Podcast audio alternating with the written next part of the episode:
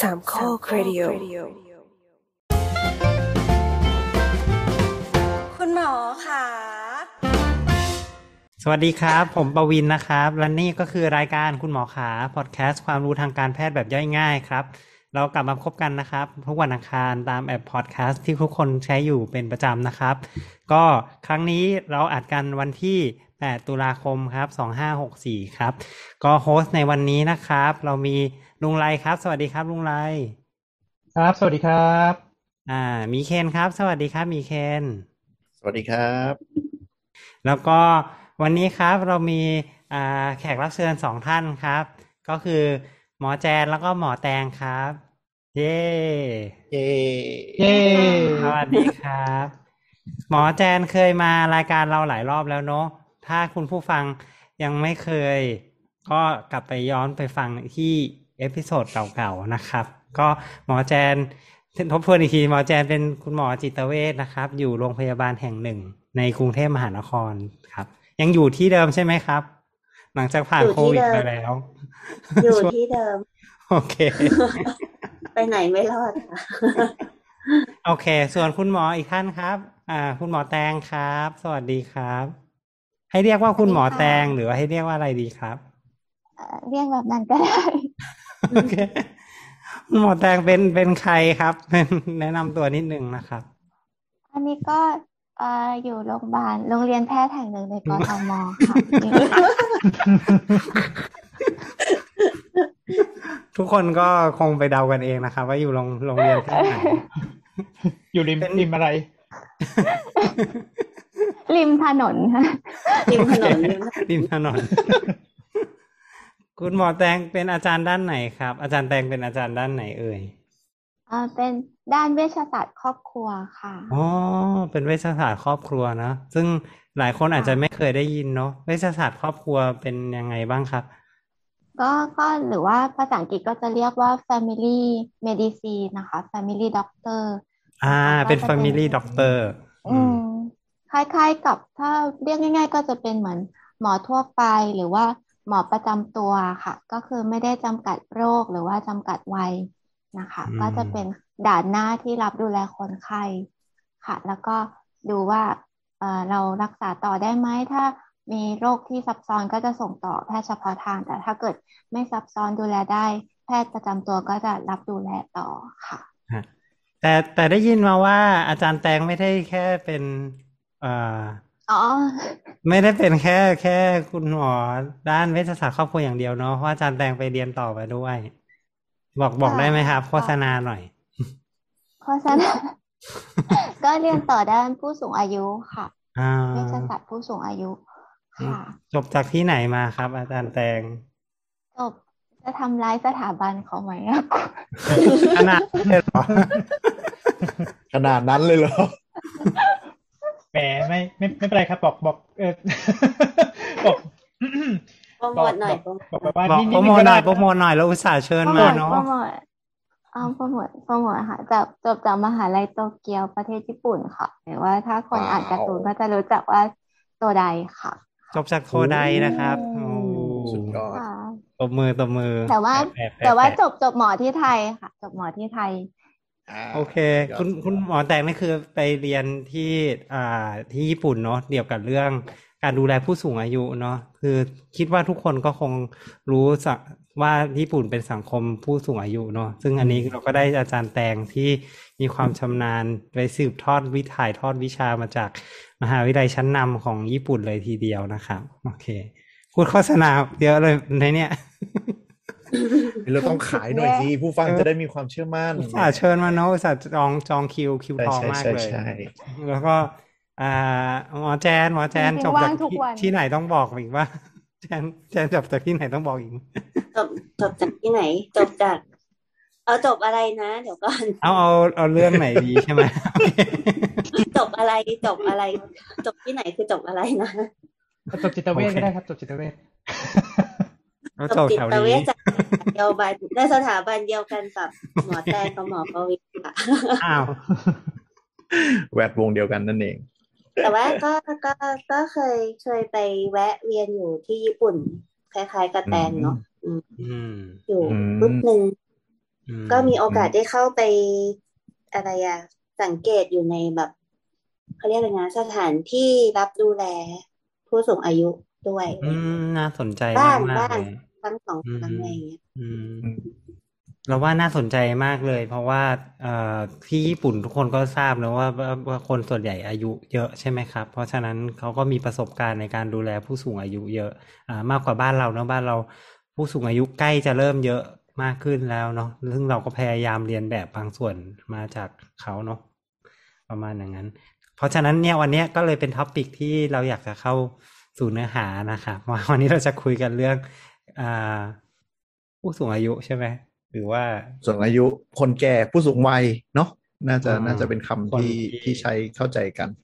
อืม คนชราอะไรอย่างเงี้ยเนาะถ้าบ้านบ้านถ้าถ้าภาษาบ้านๆอะไรเงี้ยบางทีเขาก็เรียกว่าคนชรา มีใครต้องอยู่กับคนที่สูงอายุบ้างไหมเราหนึ่งคนหนึ่งที่บ้านเราด้มีวยแต่ผู้สูงอายุ อืมลุงไรอยู่กับผู้สูงอายุปะครับ ก็เคยอยู่กับผู้สูงอายุ แต่ว่า ตอนนี้ก็ตอนนี้เป็นสูงอายุแกมแท้กันๆไม่ใช่ ไม่ใช่โว้ยเอ๊ะเอ๊ะถามถามนิดนึงในในเชิงทางการแพทย์เนี่ย มันมีเส้นที่ตัดคำว่าสูงอายุไหมครับ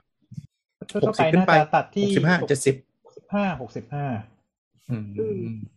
เวลาที่เขาตัดส่วนใหญ่พวกประชากรแบบว่าทำทำวิจัยหรืออะไรเงี้ย ส่วนใหญ่ก็แบบว่าจะตัดแถวๆหกสิบห้าใช่ค่ะใช่แต่ที่ไทยเหมือนยังใช้หกสิบสิบในเชิงนโยบายอยู่ค่ะ อ๋อหมายถึงว่าวัดจากวันเกษียณอย่างนั้นเหรอ หรือยังไงเนาะใช่ใช่แต่ว่าอืมถ้าเป็นงานวิจัยหรือว่าการศึกษาต่างประเทศก็จะส่วนใหญ่ก็หกสิบห้าขึ้นค่ะ อืมมันมีตอนนี้เขายังเกษียณเขายังเกษียณหกสิบอยู่เหรอ มันตอนนี้ตอนนี้สิบเริ่นะมไม่แน่ใจแต่ว่ามันมีแบบต่ออายุต่ออายุอะไรอีกใช่แล้วแต่ใช่แล้วแต่ค่ะบางบางคือพาร์ทคือแบบเหมือนมันมันต่อไปเรื่อยๆจนกระทั่งแบบว่าอืมเอ๊ะตกลงมันเกษียณไหม สามสี่รอบมีคนทำงานก็คงต้องแบบนั้น มันมีดีกรีอีกไหมอะครับ นอกจากที่ว่าโอเคหกสิบเนี่ยเริ่มสูงอายุแล้ว แล้วแบบเท่าไหร่ถึงเพราะมันคนเราอายุไขอย่างที่คนเราอายุไขเฉลี่ยตอนนี้มันก็เยอะขึ้นเรื่อยๆเนาะบางคนก็อาจจะคนไทยก็แปดสิบเก้าสิบแล้วใช่ไหมประมาณนั้นปะอืม แล้วก็ถ้าถ้าประเทศที่จะที่มีผู้สูงอายุเยอะหน่อยก็อาจจะเก้าสิบอัพหรืออะไรประมาณอย่างนั้นเนาะ ทีนี้มันมีดีกรีไหมเพราะว่ากว่าหกสิบจนถึงเก้าสิบมันก็นานเหมือนนะสามสิบปี อืมคือไงเป็นผู้สูงอายุเลเวลหนึ่งเลเวลสองแล้วหนึ่งขั้นขั้นหนึ่งขั้นสองแล้วส่วนใหญ่ถ้าญี่ปุ่นก็จะมีผู้สูงอายุตอนต้นก็จะหกสิบห้าค่ะ แล้วก็ผู้สูงอายุตอนปลายก็จะเป็นเจ็ดสิบห้าอ๋อบวกให้สิบปี อืม ถ้าเกิดใช่เจ็ดสิบห้าแล้วก็คือตอนปลายเป็นแล้ว age อะใช่อืค่ะมบวกให้น้อยเหมือนกันเนาะเจ็ดสิบห้าก็ปลายแล้ว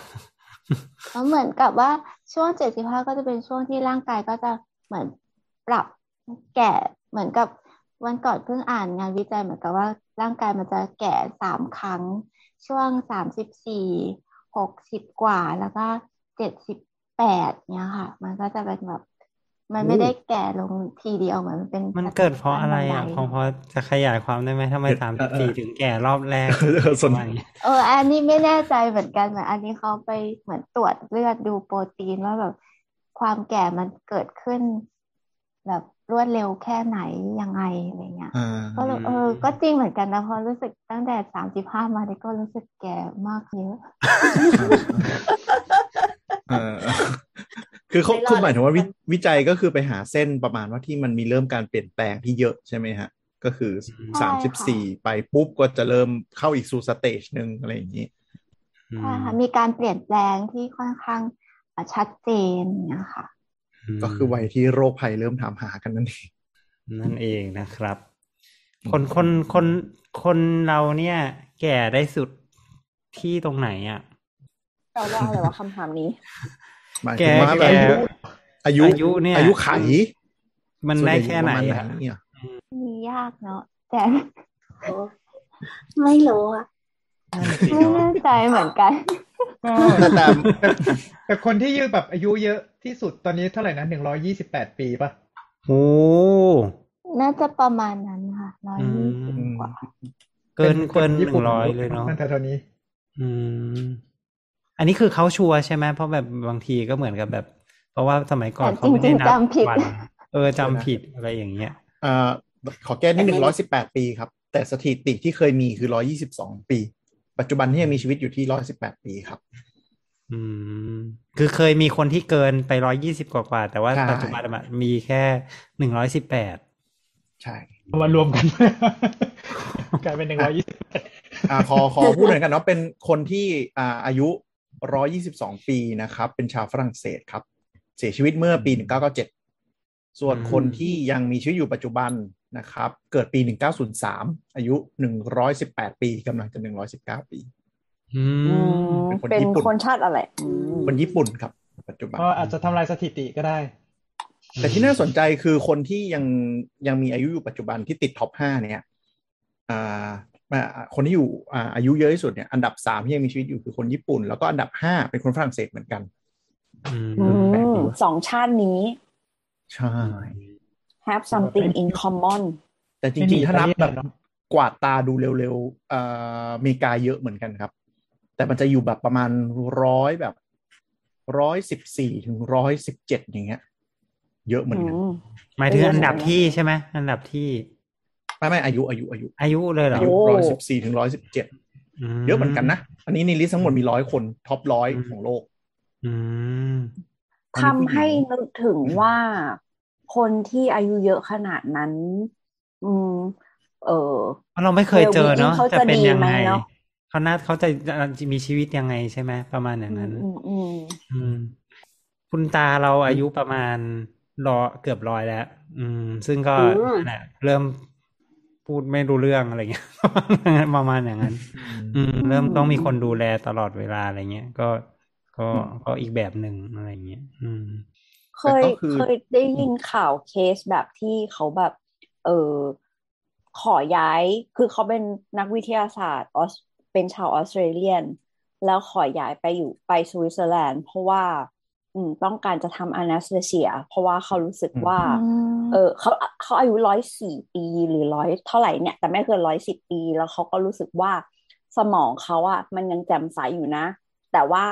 ร่างกายมันไม่เอื้ออำนวยให้เขาได้ทำอะไรตามที่เขาคิดได้แล้วอะแล้วเขาก็เลยรู้สึกว่า เออด้วยร่างกายนี้ทำให้เขาไม่สามารถ contribu อะไรได้ตาม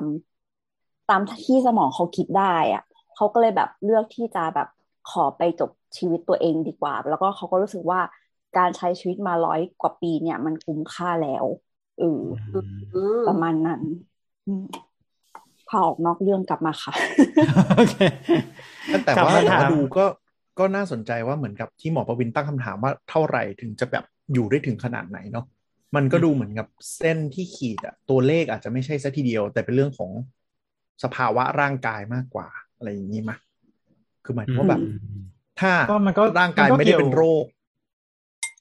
อืมอืเหมือนมันเหมือนร่างกายถ้าไม่ได้เป็นโรค ไม่ได้เป็นโรคไม่ได้แบบ อะไรอะ มันก็เหมือนอยู่ไปได้จนกว่าจะถึงแบบอวัยวะมันเริ่มเสื่อมอะไรอย่างนี้ปะอ่าก็เหมือนกับถ้าเกิดพอแก่มากขึ้นเรื่อยๆเนี่ย ความสามารถในการฟื้นตัวจากอืมอืมโรคหรือสเตรสเนี่ยมันก็จะลดลงเรื่อยๆอะค่ะ ถ้าเกิดว่าอืมสุดท้ายแก่ไปมาก ๆ จน ความสามารถในการฟื้นตัวเนี่ยมันครับมันไม่มีแล้วเนี่ยค่ะ ก็ไม่อืมน่าจะสามารถที่จะดำรงชีวิตอยู่ได้นะคะอืมก็อาจคิดจะว่าหลังจากร้อยยี่สิบไปเนี่ยก็ไอความสามารถในการฟื้นตัวก็น่าจะน้อยมากๆแบบโดนอะไรเป็นหวัดนิดเดียวก็อาจจะ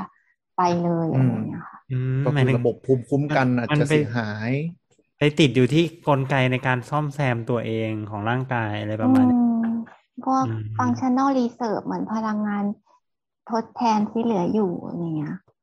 อืมอืมคือคือร่างกายเรามันมีการทำลายเซลล์แล้วก็สร้างเซลล์ใหม่อะไรอย่างนี้เรื่อยๆ ถูกไหมฮะ แต่ก็คือพอเริ่มแก่ก็คืออ่าเซลล์ตายแต่เริ่มทดแทนไม่ทันละ ก็จะเริ่มเสื่อมลงเสื่อมลงเสื่อมลงประมาณนั้น ใช่ค่ะอ๋อเหมือนอย่างคนที่สูงอายุที่ทำไมฉีดวัคซีนแล้วตายเยอะ ซึ่งบางทีก็ไม่ได้ตายจากวัคซีน แต่ว่าตายเพราะว่าพอฉีดวัคซีนแล้วก็อาจจะมีไข้มีท้องเสีย แต่ว่าเขาไม่สามารถที่จะฟื้นได้แล้วนะเขาก็เลยอาจจะเสียชีวิตจากอาการเล็กๆ น้อยๆ ที่ถ้าเขาเป็นคนหนุ่มสาวเขาอาจจะไม่เสียชีวิตก็ได้นะคะฟังแล้วทุกคนก็อึ้งเลยทีเดียว เศร้า ทุกคนกำลังเศร้าอยู่อืมอืมจริงๆก็เป็นเรื่องธรรมดา เพราะว่ายังไงคือ คือความแก่ถ้า ความแก่ คือความความความแก่มันเป็นในแง่ของแบบว่าเรื่องเรื่องเรื่องของทางสรีระวิทยาด้วยคือฟังชั่นอลของของอวัยวะต่าง ๆ แล้วก็จริง ๆ คือมันก็ต้องไปถึงขั้นโมเลกุล่าแหละ เออ ว่าจริง ๆ คือเหมือนกับว่าร่างกายเซลล์ของเรา DNA เราคือมันโปรแกรมมาแล้วอะว่ามันจะต้องอยู่ได้ถึงประมาณสักแค่ไหน หลังจากที่มันแบ่งตัวไปได้กี่ครั้งกี่ครั้งหรืออะไรพวกนี้จริงๆเรื่องพวกนี้มันน่าจะกำหนดอยู่ในยีนอยู่พอสมควร ถ้าสังเกตดูก็คือว่าตระกูลที่คนเขาจะอายุยาวๆ ถ้าหากว่าไม่ตายด้วยสาเหตุอื่นๆ เช่นถูกฆ่าอุบัติเหตุ หรือว่าโดนโดนโรคระบาดหรืออะไรเงี้ย ส่วนใหญ่ก็จะอายุยาวกันทั้งตระกูลอะแถวนั้นอะประมาณนั้น อืม น่าสนใจน่าสนใจ ทีนี้เราอยากจะเข้าสู่ประเด็นว่า แล้วมันเกิดอะไรขึ้นนะระหว่างทางจากตอนที่ อ่าเป็นผู้ ผู้ใหญ่วัยเขาเรียกว่าอะไรวัยวัยรุ่นวัยวัยรุ่นเลยนะวัยทองเอาวัยวัยวัยผู้ใหญ่ธรรมดาไม่ไม่จนตะกี้ตะกี้จนกระทั่งคือถึงที่จุดที่นั้นเออที่หมอแตงพูดไงว่าสามสิบสี่ใช่ไหมมันเป็นคัดใช่ไหมแล้วมันเกิดอะไรขึ้นจนไปถึงเท่าไหร่นะฮะ ที่ที่จุดคัดอีกอันหนึ่งตะเกียหกสิบกว่าหกเท่าไหร่สินะบกว่าหกสิบกว่าหกทีสิบหนึ่งกว่าใช่ไหมแล้วก็เจ็ดสิบกว่าใช่ไหมอืมเอออยากให้เล่าให้ฟังหน่อยครับว่ามันคือยังไงเล่าให้ฟังหน่อยได้ไหมว่ามันแบบมันเกิดอะไรขึ้นมันถึงแบบอืม เป็นมันถึงไม่ไหวแล้วอะไรประมาณนี้นะครับ อืม เดี๋ยวเดี๋ยวเล่าทางร่างกายละกัน แล้วเดี๋ยวให้แจนเล่าทางด้านจิตใจสมองอะไรด้วยไหมได้เลยอืมก็ขำหน้าหมอพวินอะครับเจอครับเจอครับ ค่ะ ก็เออเหมือนกับ มันก็จะมีความเสื่อมหลายอย่างที่เกิดขึ้นนะคะ ก็อย่างเช่นเรื่องของเอ่อ สัดส่วนในร่างกายเรามันก็มีน้ำมีไขมันมีกล้ามเนื้ออย่างเงี้ยค่ะ พออายุเพิ่มขึ้นเนี่ย กล้ามเนื้อก็จะค่อยๆฟีบลงเนี่ยค่ะ ก็หรือว่าเรื่องของอวัยวะต่างๆ มันก็จะค่อยๆเสื่อมลงไปนะคะ ผิวหนังหรือว่าอย่างกระดูกเนี่ยก็อาจจะมีเรื่องของการที่ฝ่อลงนะคะหรือว่าบางคนเดี๋ยวนี้ก็แบบ เอ้ย ไปกินบุฟเฟ่ก็ปกติเดิมกินบุฟเฟ่ได้เยอะ แต่ตอนนี้ก็เริ่มจะกินบุฟเฟ่ไม่ได้แล้วเนี่ยค่ะ เริ่มอิ่มเพราะว่ากระเพาะหรือลำไส้เนี่ยก็มีการบีบตัวที่ลดลงอันนี้ตัวเอง คนอย่าพยักหน้าได้ยิ้มสิก็เลยบอกอ๋อ นี่มันเป็นความแก่ที่เกิดขึ้นเลยนะคะค่ะประมาณนั้น แล้วทางด้านจิตใจอะครับ มีมีอะไรเปลี่ยนแปลงไปบ้างไหมเอ่ครับอก็ จริง ๆ มันก็ถ้าพูดถึงทฤษฎีมันก็มีหลายทฤษฎีที่ที่ช่วยกันอธิบายเนาะแต่ถ้าโดยในภาพรวมเนี่ยมันก็เหมือนกับมันเป็นช่วงที่มันเป็นมีการเปลี่ยนแปลงหลาย ๆ อย่างทั้งร่างกายตัวเองด้วยเนาะบางคนที่เคยแข็งแรงมาก ๆ พอเริ่มอายุเยอะขึ้นก็เริ่มมีโรคประจำตัว เริ่มเป็นเบาหวานไขมันอะไรอย่างเงี้ย หรือบางคนอาจจะเป็นโรคหัวใจ หรือเป็นนู่นเป็นนี่เพิ่มมากขึ้นเนาะการใช้ชีวิตประจำวันสิ่งที่เคยทำได้ มันก็อาจจะค่อยๆทำไม่ได้มากขึ้นเนาะอืมทีนี้ไอ้สิ่งที่ค่อย ๆทำไม่ได้มากขึ้นเนี่ยบางครั้งมันก็เป็นสิ่งที่มันมันมีคุณค่าแล้วมันมีความหมายกับเขามากเนาะมันก็จะเกิดการจุดที่เกิดการเปลี่ยนแปลงในระดับหนึ่ง นะคะ อย่างถ้าอย่างช่วงวัยกลางคนอย่างเงี้ย บางคนก็เริ่มมีโรคประจำตัวแล้วเวลาไปเช็คอัพอะไรเงี้ยก็เริ่มกินนู่นไม่ได้กินนี่ก็ไม่ได้เดี๋ยวหมอก็ห้ามทำไอ้หนู่นก็ลำบากไอ้นี่ก็เริ่มเสื่อมถอยอะไรเงี้ยค่ะ มันก็จะเป็นเรื่องหนึ่งละแต่ว่าในวัยสามสิบสี่สิบห้าสิบเวลาเนี้ยคือเราก็ยังทำงานกันได้เนาะเพราะฉะนั้นมันก็จะมีของบางอย่างที่ก็ยังช่วยค้ำจุนทำให้เราแบบยังต้องมีแอคทิวิตี้ต้องทำนู่นทำนี่ยังสามารถหาความหมายในชีวิต ต่อไปได้เพียงแต่ว่าก็มีบางอย่างที่เริ่มมีข้อจำกัด อันนั้นก็จุดแรก พอเราเริ่มเข้าวัยเกษียณอย่างเงี้ยค่ะ มันก็บางคนก็อาจจะต้องหยุดทำงานละ แต่ว่าคำว่าทำงานสำหรับบางคนมันคือ มันคือคุณค่าทั้งชีวิตของเขาอะไรอย่างเงี้ยเขาก็ต้องมีการปรับตัว ก็ต้องมีการปรับตัวครั้งใหญ่ครั้งหนึ่งอย่างนี้เนาะอืม ก็เอ่อปรับตัวอย่างเช่นว่า จากคนที่เคยหาเงินเองได้ก็ต้องพึ่งพาลูกหลานมากขึ้น ในเรื่องของการเงินอย่างเงี้ยค่ะ แต่ว่าตัวเองเนี่ยก็ยังไปนู่นไปนี่เองได้ ก็ยังช่วยเหลือตัวเองได้ใช่ไหมทีนี้พอถึงอีกใบหนึ่งเข้าเข้าเข้าสู่ผู้สูงวัยในระดับอีกระดับหนึ่งเนี่ย ถัดไปเนี่ย อันนี้เป็นเรื่องของร่างกายร่วมด้วยละ่ะ ความความเสื่อมถอยของร่างกายความชราของร่างกายพวกนี้ค่ะ มันก็ยิ่งทำให้จำกัด กิจกรรมที่ตัวเองจะสามารถทำได้เนาะ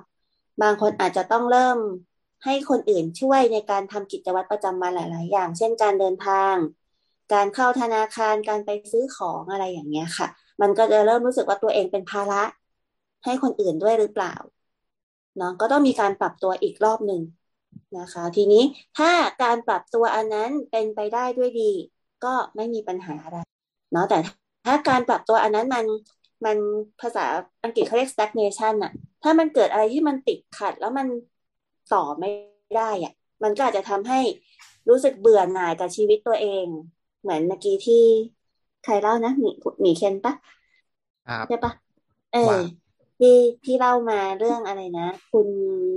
ตาที่สูงอายุอะที่ร้อยกว่าปีแล้วอะที่เดินทางไปอีกประเทศหนึ่งไปยูคานาเซียอะไรเงี้ยเออเออ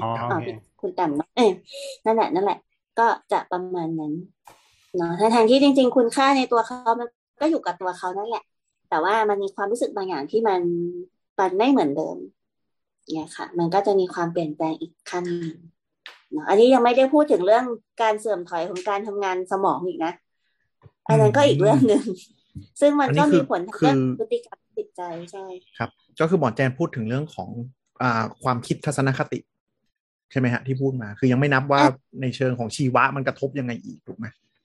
ใช่ใช่คือถ้าจะให้พูดแยกกันก็แยกกันได้ประมาณนี้ แต่ว่าในความที่มันแยกกันมันก็มีจุดที่มันร่วมกันอยู่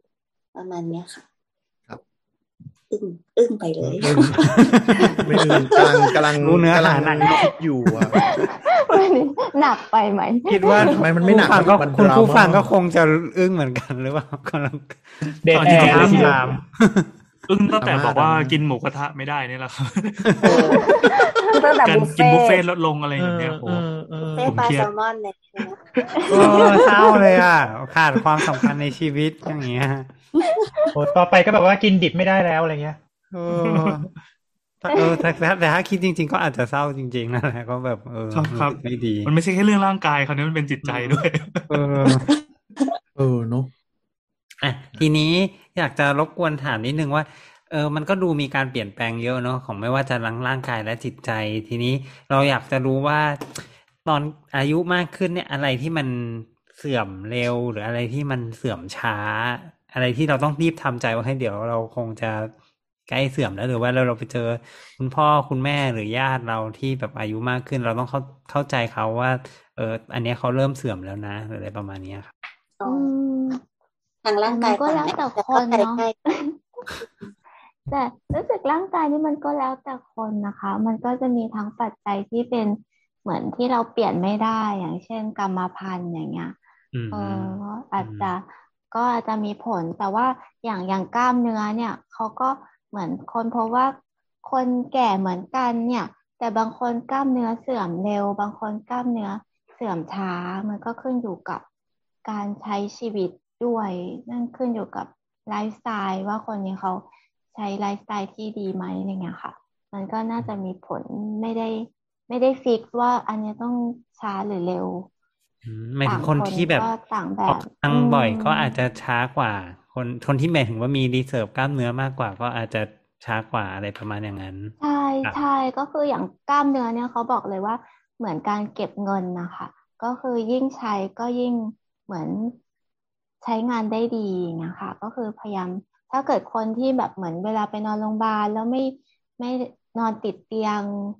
ผ่าตัดอย่างเงี้ย ไม่ได้เดินสักอาทิตย์หนึ่งมันก็จะฟีบใช่ไหมคะเออถ้าเกิดเป็นผู้สูงอายุที่ยังใช้งานได้เดินเนี่ยเขาก็จะยังสามารถคงความแข็งแรงกล้ามเนื้อได้ ถึงแม้ว่า เออกรรมพันธุ์เขาจะไม่ดีหรืออะไรเงี้ยในในอันนี้อันนี้เดี๋ยวจิตใจบ้างล่ะ อืมอ๋อโอเค เออเมื่อกี้เมื่อกี้ว่าจะแชร์นิดนึงพอดีได้ได้ได้ได้ได้แชร์ก่อนก็ได้ครับเคยเคยผ่าตัดเข่าไง แล้วก็เดินไม่ได้เดินอยู่อาทิตย์หนึ่งอะกล้ามเนื้อหายหมดเลยตอนนั้นใช่ไหมล่ะใช่ถูกต้องหมอแตงกับหมอพวินน่าจะเคยเห็นเราตอนนั้น คือมันมันเดินไม่ได้จริงๆนะขาข้างนั้นคือกล้ามเนื้อมันซีดไปเลย แล้วก็ไม่มีแรง ยืน อืมอย่าอย่าว่าจะยืนเลย เอาแค่นอนบนเตียงแล้วจะยกขาตัวเองให้ขยับอะยังยากเลยอะทั้งทที่ตอนนั้นก็อายุแบบยี่สิบอะราวๆนั้นเองอะอืม แค่ไม่ไม่ได้ขยับมันอาทิตย์เดียวเองนะคะ หายหมดเรียบร้อย อืมอืมเพราะฉะนั้นสำคัญมากนะคะ ยิ่งถ้าผู้สูงอายุเนี่ย นอนแบบแบบสองสามวันนี่ก็เปรี้ยเปรี้ยได้เลยเหมือนกันนะ อือืมม คือถ้าเกิดเรารู้สึกว่าเฮ้ยเขาไม่ปกติแสดงว่าเขาไม่ปกติจริง ๆ เนาะหมายถึงว่ามันมันมันมี reserve ที่ค่อนข้างน้อย แล้วก็ เออถ้าเกิดว่าเขาไม่สามารถทำกิจวัตรได้มันก็จะยิ่ง drop ลง drop ลงอย่างนั้นใช่เร็ว ใช่ใช่ได้ก็อืมถ้าไม่ดูไม่ปกติขอให้นึกไว้ก่อนว่าไม่ปกติจริงอืมๆเนาะอืมจนกว่าจะหาอะไรไม่เจอจริงๆแล้วค่อยว่ากัน น่าจะดีกว่าอืม ส่วนใหญ่ถ้าได้อยู่กับผู้สูงอายุจริง ๆ มักจะเป็นแบบนี้ครับ แบบว่า คือเราอะดูบอกว่าเขาไม่ปกติเว้ยแต่แต่ตัวเขาว่าบอกว่าเขาเนี่ยปกติเต็มที่เต็มร้อยเปอร์เซ็นต์ใช่ใช่ใช่เออเออก็เนาะไม่อยากเป็นภาระลูกหลาน คิดว่าตัวเองแบบใช่แข็งแรงดีอืมหรืมัอนบางก็ทีอาจจะโอ้ขอโทษอืมมันก็อาจจะไม่เชิงแบบไม่อยากเป็นภาระนะแต่อืมบางทีมันรับไม่ได้ที่ตัวเองเป็นแบบนั้นนะ อืมอืมอืมเข้าใจอืมอืมบางคนเขาเรียก จะเรียกว่าปฏิเสธความจริงก็แรงไปหน่อย แต่ก็มันก็ใช่เหมือนกับยังไงดีอะมันคือเหมือนกับคิดว่าว่ากิจวัตรเดิมๆที่ทำเราคิดว่าทำได้ แต่แบบใช่ทางชีวะก็มันทำได้ไม่เหมือนเดิมนไไปแล้ว เอออะไรอย่างเงี้ย แต่เขาก็ก็ยังก็ก็ปฏิเสธฝืทำนั่นแหละมันก็จะอยู่ในเฟสดีนายเออ นิดนึง จริงอืมเออเป็นเพราะว่าเขาชินด้วยหรือเปล่าครับ หมายความว่า เหมือนอย่างเราตอนเนี้ยเราก็จะชินกับการที่มีอายุสามสิบกว่าๆแล้วอะแต่พอขึ้นเหรอสี่สิบเหรกอว่าปั๊บเราก็เราก็ค่อยปรับตัวอะไรเงี้ยนั่นสิอยากรู้อยากรู้ว่า สมมติว่าเราหกสิบเจ็ดสิบงี้ขึ้นมาเราก็เออมันมันมันก็ได้แค่เนี้ย แต่ก็รู้สึกว่ามันก็มันชินอะบางคนฝืนไงที่เจออะคือคือก็รู้อยู่แล้วว่าสิ่งที่ตัวเองทำมันไม่รอดแน่นอนอะไรอย่างเงี้ยอ๋อเป็นแนวแบบหคมายนถึงว่าคนแก่หัวแข็งอะไรเงี้ยเหรอครับเออ ก็คือเอาง่ายๆยกของยกของหรือปีนขึ้นที่สูงอย่างเงี้ยอ๋อแค่เราดูด้วยตาก็แบบโอดจะรอดไหมอะไรอย่างเงี้ยอ่าโอ้เหมือนหรือว่ารู้ว่าทำได้ประสิทธิภาพไม่ดีเท่าเดิม เออ แบบเราสังเกตเห็นได้อย่างชัดเจน แต่ว่าเขาเองเขาก็ยังรู้สึกว่าไม่ไม่ได้แบบเขายังไม่วางใจจะให้คนอื่นมาทำแทนอย่างเช่น การขับรถอะไรอย่างเงี้ยเออเอออมเขาก็จะรู้สึกว่า เขาเป็นคนขับรถดีแบบเป็นเป็นคือจริง ๆ แล้วเขาเป็นคนที่ขับรถดีจริง ๆ มาก่อน แต่ว่าด้วยอายุแล้วแหละทำให้ประสิทธิภาพในการขับรถของเขาอะลดลง แต่ว่าเขาก็ยังรู้สึกว่าคนในบ้านคนอื่นเนี่ย เออเอไม่อได้ดั่งขับรถได้ไม่ใจเขาดีเท่าใช่ขับรถได้ไม่ดีเท่าอ่าเขาหลอกอะไรเงี้ยเขาก็ต้องแบบไม่ได้ฉันต้องขับรถเองบางทีก็ต้องมีเถียงกัน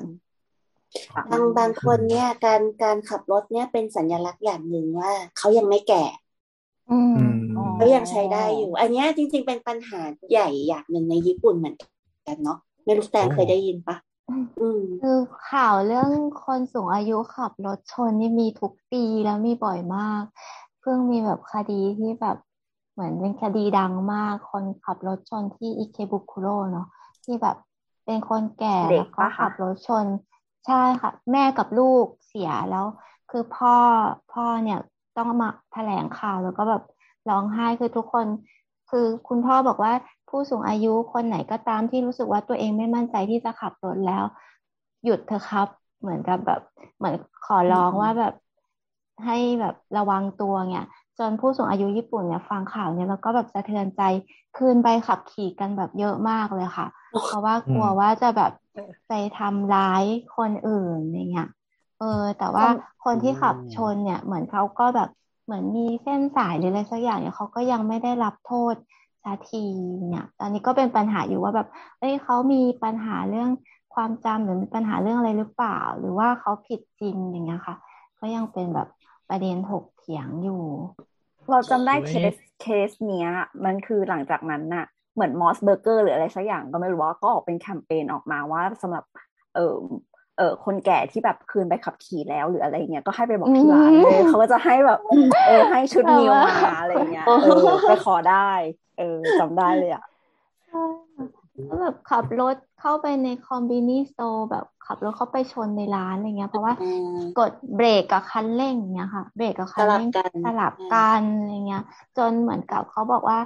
ตอนนี้เหมือนคุณพ่อที่เขาเสียแม่กับลูกไปเขาก็รู้สึกว่าเฮ้ยมันเป็นหน้าที่ของบริษัทผลิตรถยนต์หรือเปล่า ที่คุณจะต้องผลิตรถยนต์ที่จะช่วยผู้สูงอายุตรงนี้หรือเปล่าอะไรเงี้ยค่ะอืมอืมกลายเป็นเรื่องเถียงกันไม่จบเถียงไม่จบก็เอ๊ะ จะให้บริษัทเขาทำถึงแค่ไหนก็ยังงงใช่ก็มันมีก็มันมีอืมขอเสริมนิดนึงมันมียุคหนึ่งเนาะที่หลายประเทศทำใบขับขี่ตลอดชีพให้ แล้วก็ก็มีช่วงในยี่สิบปีหลังก็คือรีโวหมดเลยหลายประเทศ มีบ้านเราอะยังไม่ยอมยกเลิก แต่หลายประเทศคือยกเลิกเพราะเหตุผลนี่แหละ ผู้สูงอายุขับ ก็คือแบบพอมันตลอดชีพก็ไม่ได้ไปเช็คอัพไงว่าแบบยังได้หรือเปล่านี่นั่นปุ๊บก็แบบนั่นแหะอุบัติเหตุค่อนข้างรุนแรงด้วยเพราะว่า อย่างเงี้ย เคสเหยียบผิดมั่งเคสมองไม่เห็น คือมันอืมอันตรายมอมางกไม่ถ้าทัแบนบมองอืมใช่ซัดเข้าไปเลยอย่างเงี้ย อืมแล้พี่วหมอแจนว่าไงนะครับทีนี้อันอันนี้ อ๋อเมื่อกี้หมอแกนเออใช่หมอแจนเมื่อกี้หมอแจนว่าอ๋อะไรอครับอ๋ออ๋อก็คือเขาเขาก็จะเริ่มมีงานวิจัยอะค่ะ ที่เกี่ยวกับการขับรถในผู้สูงอายุอะไรอย่างเงี้ยเขาพยายามอืมจะหาพวกแบบทดสอบหรือซิมูเลเตอร์อะไรเงี้ยที่จะมาแบบเอ่อใช้ต่ออายุไปขับขี่ของผู้สูงอายุเนาะอืม แต่ว่าที่ไทยน่าจะยังไม่มีอืมไม่มีเรายังสที่อบญี่ออนปุ่นไลน์ก็ยัง อืมที่ญี่ปุ่นก็ยังไม่มีมั้งแต่ว่า แต่ว่าเขากำลังมีแบบพวกวิจัยพวกนี้เยอะขึ้นอะไรอย่างเงี้ยอืมอืมดูเพสมราะมันเป็นก็มีไปหลายตาปัมจจัยอืมแต่แบบว่าคือคือของไทยเนี่ยคือที่ทำใบขับขี่หลังๆ ก็จะแบบว่าเป็นต้องต่อทุกห้าปีหมดอยู่แล้วอืมอืมบังคับอ่าเลยโอเคคือคือคือคนที่แต่ว่าคนที่ได้เอ่อใบขับขี่ตลอดชีพไปแล้วก็คือไม่ไม่ได้มีผลย้อนหลังอะไร อืมใช่ดีอันนี้ทำก็ยังดียังดีที่ไม่อนุญาตให้มีเพิ่มอะ อันนี้ทำใบขับขี่ถ้าปล่อยไปนี่โอ้โหอันนี้ทำใบขับขี่ช้าไปหน่อยอ๋อเออต้องไปต่อทุกห้าปี รู้เลยนะครับว่าวัยไหน ไม่กล้าตอบแซวแซวแซวอะต่อไอ้นี่ไม่ได้ใช้ตลอดชีพนะเฟ้ยแล้วเอ่อทีนี้เนี่ยมันก็เราก็จะเห็นเนาะว่าแบบเออร่างกายเราเนี่ย มันจะมีมันจะมีทั้งประเภทที่แบบเสื่อมแล้วเสื่อมเลย เสื่อมแล้วยังสามารถที่จะ เออ คอยแบบพยายามรักษามันให้เสื่อมช้าๆ เออ มันหรือมีเสื่อมแล้มัวนมีหรือเสื่อมแล้วเปลี่ยนได้ มันมี อืมมันมีอะไรบ้างมันมีอันไหนอะที่อืมที่เราสามารถที่จะ เอ่อทำให้มันเสื่อมช้าลง แบบเป็นอวัยวะชิ้นไหนคคือคือร่าวๆไหมคะอะคือตะกี้อย่างอย่างอย่าง เราพูดถึงกล้ามเนื้อเนาะว่าถ้ายิ่งไม่ใช้งานมันจะยิ่งเสื่อมเร็ว แล้วพวกอืมอวัยวะอื่น หรืออ่าสุขภาพจิตสมองหรืออะไรสายตาอะไรเงี้ยครับมันมีวิธีแบบ เราสามารถบำรุงเพื่อชะลอได้ไหมหรืออะไรที่ไปตรวจร่างกายประจำปีแล้วอ้าวพบว่าเสื่อมก็ไปกินยาหรืออะไรบูสต์มันกลับมาอะไรเงี้ยครับ มันมีไหมฮะถ้าเกิดเป็นอย่างเรื่องที่คิดว่าน่าสนใจก็คิดว่าเออเป็นเรื่องเส้นเลือดอะนะคะคือว่าถ้าคือคนอาจจะแบบ เอ้ยสมองเสื่อมก็เป็นอัลไซเมอร์อะไรเงี้ยค่ะ แต่ว่าจริง ๆ วิธีการป้องกันสมองเสื่อมเนี่ย มันก็มีอยู่ เพราะว่าสมองเสื่อมส่วนหนึ่งเนี่ยเนาะก็เกิดจากเส้นเลือดที่มันไม่ดีเนาะเออเดี๋ยวเดี๋ยวจะให้แจนช่วยอธิบายนะคะแล้วก็แต่ว่าเส้นเลือดเนี่ยเราสามารถทำให้มันคือเส้นเลือดเนี่ยมันไปเลี้ยงทุกอวัยวะในร่างกายใช่ไหมคะนี่ว่าถ้าเส้นเลือดมันไม่ดีเนี่ย เลือดหรือออกซิเจนที่ไปเลี้ยงอวัยวะนั้นๆ เนี่ย มันก็จะ น้อยลงลดลงก็ทำให้อวัยวะนั้นน่ะมันเสื่อมได้นะคะ การดูแลเส้นเลือดทำยังไง ก็ดูแลป้องกันไม่ให้เกิดอ่าความดันไม่ให้เกิดโรคไขมันหรือว่าเบาหวานเนี่ยก็เป็นการป้องกันเรื่องของความจำเสื่อม เป็นการป้องกันโรคตาโรคไตด้วยนะคะคือกลายเป็นว่าอืมเหมือนเลือดเหมือนเลือดเป็นแกนหลักในการที่จะเลี้ยงเลี้ยงอวัยวะเราทั้งหมดถูกไหมฮะ ก็คือใช่ค่ะถ้าเลือดมันตีบมันขอดเลือดเข้าไปไม่ถึงปุ๊บเซลล์ตรงนั้นก็จะเสียหายแล้วก็แล้วก็เสียวัยใช่ค่ะทำยังไงให้เส้นเลือดเรามันยังยังหนุ่มสาวอยู่เสมออย่างเงี้ยค่ะอืมใช่ใช่มีข้อสงสัยค่ะ อันนี้มันเหมือนกับว่าพยายามทำให้เส้นเลือดเราไม่แบบยืดหดยืดหด เยอะๆหรอ หรือว่า หรือว่ายิ่งยิ่งควรจะทำให้มันยืดหดยืดหด มันจะได้แบบรู้สึกแบบได้ exercise ไม่เกี่ยวไม่มัเกี่นยวควรจะแบบอันนั้นอันนั้นกล้ามเนื้อจะนะไม่ได้ยืดหดเดี๋ยวขนาดนั้นแต่ทำไมเอาไม่ไม่ไม่คือนะนึกออกไหมสมมติถ้าเกิดว่าคนที่ดื่มกาแฟ มันก็จะทำให้เส้นเลือดมันหดตัวถูกปะอืมหรือว่าจะหรือว่าใช้สารกระตุ้นอะไรอย่างงี้ให้มันเอยืดออะไรอย่างเงี้ยหรือหรือว่าการกินอาหารที่มันทำให้แบบ เออมีแฟตเยอะๆอะไรอย่างเงี้ย เออนึกออกปะ คือมันอาจจะต้องนึกถึงอืมให้แจนสแจรีนระสรีระของหลอดเลือดด้วยอะ ถ้าเปรียบเทียบง่ายๆก็ให้นึกถึงท่อยางเนาะ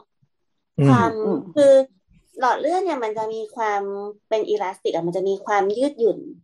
ในตัวของมันเอง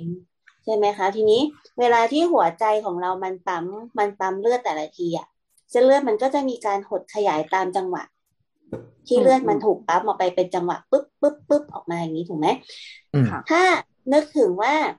เส้นเลือดที่มันเกิดการเปลี่ยนแปลง หรือเส้นเลือดที่มันเริ่มเสื่อมถอย หรืออาจจะแบบชราไปมากกว่าอายุจริงของคนที่เป็นเจ้าของเส้นเลือดเนี่ยอืมการทำงานของความยืดหยุ่นตรงเนี้ย มันก็จะไม่ดีเท่าเดิมนะผนังมันจะไม่ค่อยยืดหยุ่น มันจะเหมือนสายยางที่ถูกตากแดดไว้อะค่ะ สีมันก็จะคล้ำขึ้นอะไรอย่างเงี้ย แล้วมันก็จะความคือ คือบางทีแค่เอาโดนเหยียบทีนึงมันก็แตกอะอารมณ์นั้นน่ะอืมอืมถ้ามันกรอบเสื่อมกรอบได้ถึงขนาดนั้นเนี่ย ใช่ถ้ามันเสื่อมได้ถึงขนาดนั้นเนี่ย มันก็ไม่สามารถทนต่อแรงดันเลือดในภาวะปกติได้ หรือแม้แต่ในภาวะที่มันไม่ปกติ เช่นมีความเครียด หรือออกกำลังกายหรืออะไรอย่างเงี้ย ซึ่งปกติมันจะรับได้ แต่ถ้ามันเสื่อมในระดับที่มันเริ่มรับไม่ได้แล้วเนี่ย มันก็จะเกิดความเสียหายต่อผนังเส้นเลือดด้านในด้วยเนาะมันก็จะเกิดเป็นแบบเป็นริ่มเลือดมาอุดมาเกาะมาทำให้ให้ผนังเส้นเลือดด้านในที่มันเกิดบาดแผลตรงนั้นทำให้มันสมานกัน แต่ว่าไอการที่มันสมานกันเนี่ยมันก็จะเกิดมันจะคล้ายๆ รอยแผลเป็นอะไรอย่างเงี้ยมันก็จะเป็นก้อนๆผิวด้านในของหลอดเลือดมันก็จะไม่เรียบเหมือนเดิม ทีนี้ถ้าผิวด้านในของหลอดเลือดมันไม่เรียบเหมือนเดิมหรือว่า มันเกิดอะไรขึ้นกับผนังหลอดเลือดด้านในอย่างเงี้ยค่ะ การเดินทางของเลือดอะ มันก็ไม่ไม่ราบรื่นอืมเหมือนเดิม หรืออาจจะทำให้การไหลอัตราการไหลของเลือดเนี่ยแย่ลงเนาะอืมซึ่งก็จะเป็นที่มาของอะไรหลาย ๆ อย่าง เช่น เส้นเลือดอุดตันในสมอง เอ่อหรือว่าไอ้รอยแผลเป็นอันนี้ ที่มันเคยเป็นก้อนอุดอยู่ตรงด้านนี้ของเส้นเลือดมันอาจจะหลุดเข้าไปในกระแสเลือด แล้วก็วิ่งวิ่งวิ่งไปตามเส้นเลือดฝอยอย่างเงี้ย มันก็จะไปอุดตรงปลายของเส้นเลือดฝอยที่มันเล็กเล็กเล็กเล็กลงไปอย่างเงี้ยค่ะ มันก็จะเกิดอาการต่างๆตามมาได้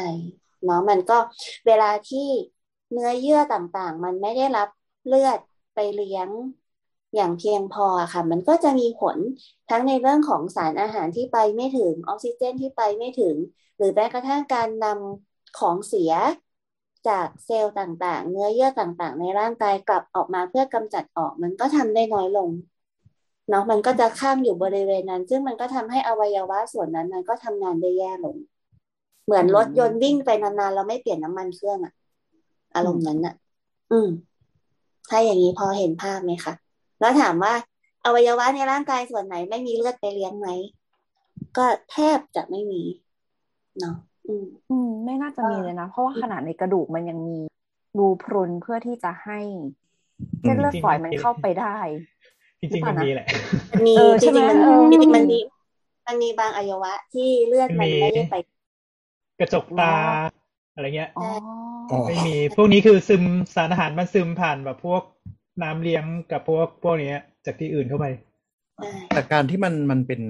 มันเขาเรียกเป็นเป็นใบชีวะเนาะมันก็ต้องมีการแบบเอาสารอาหารเข้าไปเพื่อผลิตเซลล์ใหม่อืมตลอดเหมือนกันใช่ไหมไม่ว่าจะเป็นรูปแบบอะไรก็ตาม มันไม่มีอะไรที่แบบแห้งๆตันๆ อย่างนั้นเนาะใช่ไหม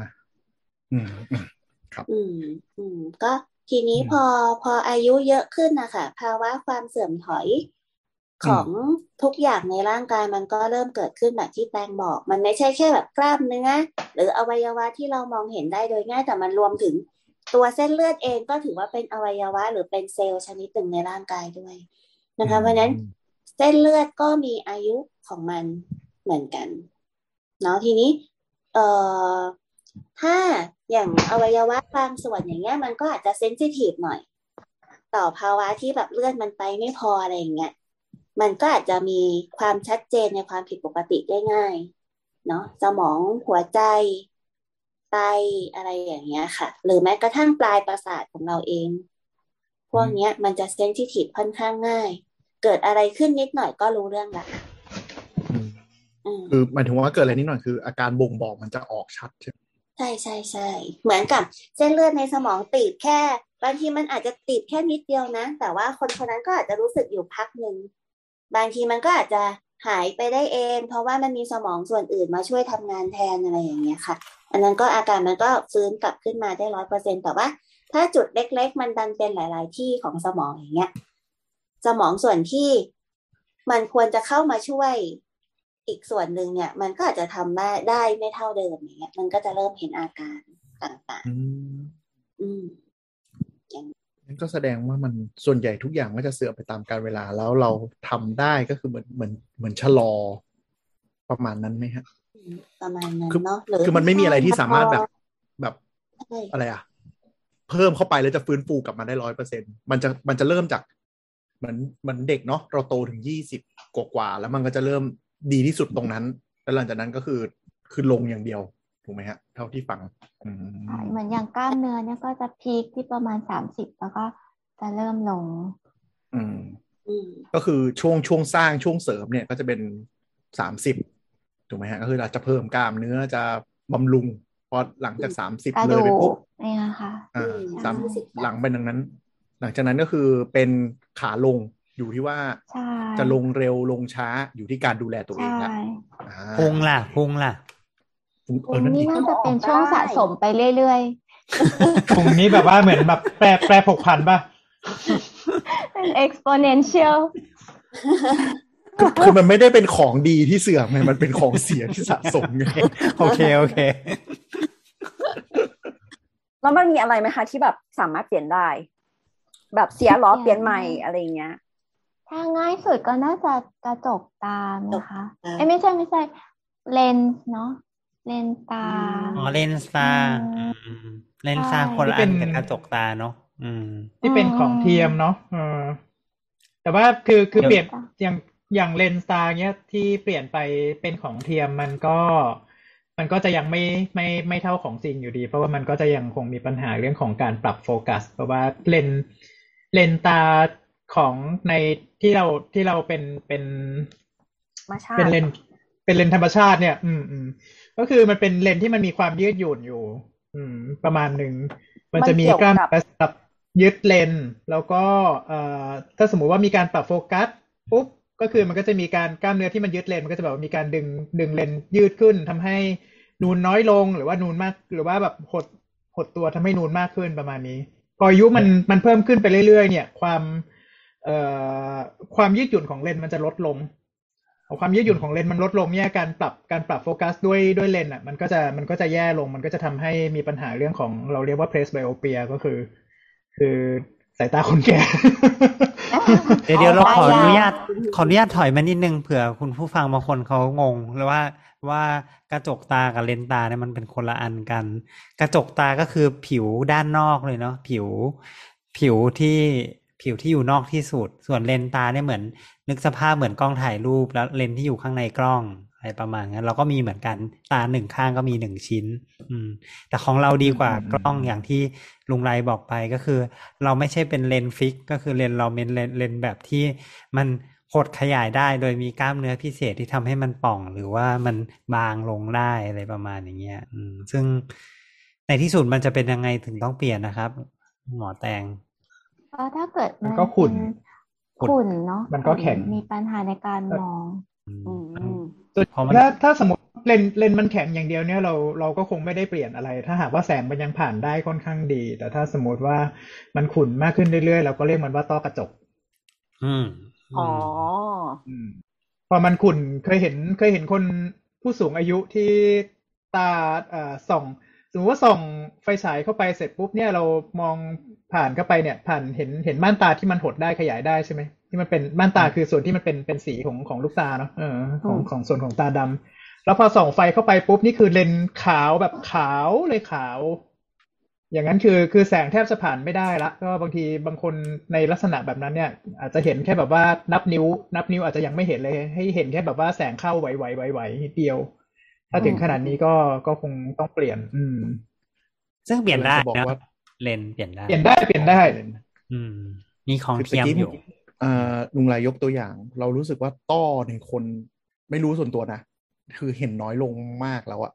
แต่เพราะเขาเปลี่ยนกันหมดแล้วไงมีแค่เออใช่เหมือนเหมือนเออไม่เหมือนว่าเหมือนการผ่าตัดอะไรเงี้ยมันดีขึ้นไง แต่หมายถึงว่า ถ้าเผื่อคนนึกภาพไม่ออกอะจะเจอในสัตว์เยอะ แบบหมาเงี้ย จะเจอเยอะมากเลยหมาพุดเดิ้ลอะไรอย่างงี้เนาะใช่ใช่จะเจอเจอเยอะมากๆเลย คือเผื่อเผื่อใครนึกภาพไม่ออกนะว่าของจริงเป็นยังไง ก็จะแบบนั่นแหละไปเจอดูสัตว์เลี้ยงอะจะเจอ ครับแต่ตอนนี้ก็คือเปลี่ยนได้แล้วเพราะฉะนั้นทุกคนก็เปลี่ยนกันหมด ก็เลยไม่ประสบปัญหาความขุ่นอีกแล้ว เหมือนตอนเด็กๆ จะเจอผู้สูงอายุเป็นเยอะนะแต่เหมือนพอเนาะผ่านมา เนี่ย ช่วงนี้มันไม่ค่อยเห็น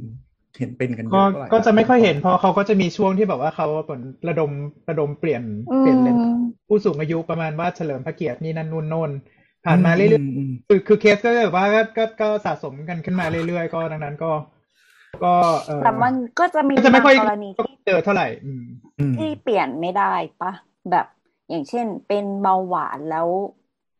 เบาหวานขึ้นตาทำให้ตาบอดอันนั้นก็ไม่เกี่ยวแล้วใช่ปะ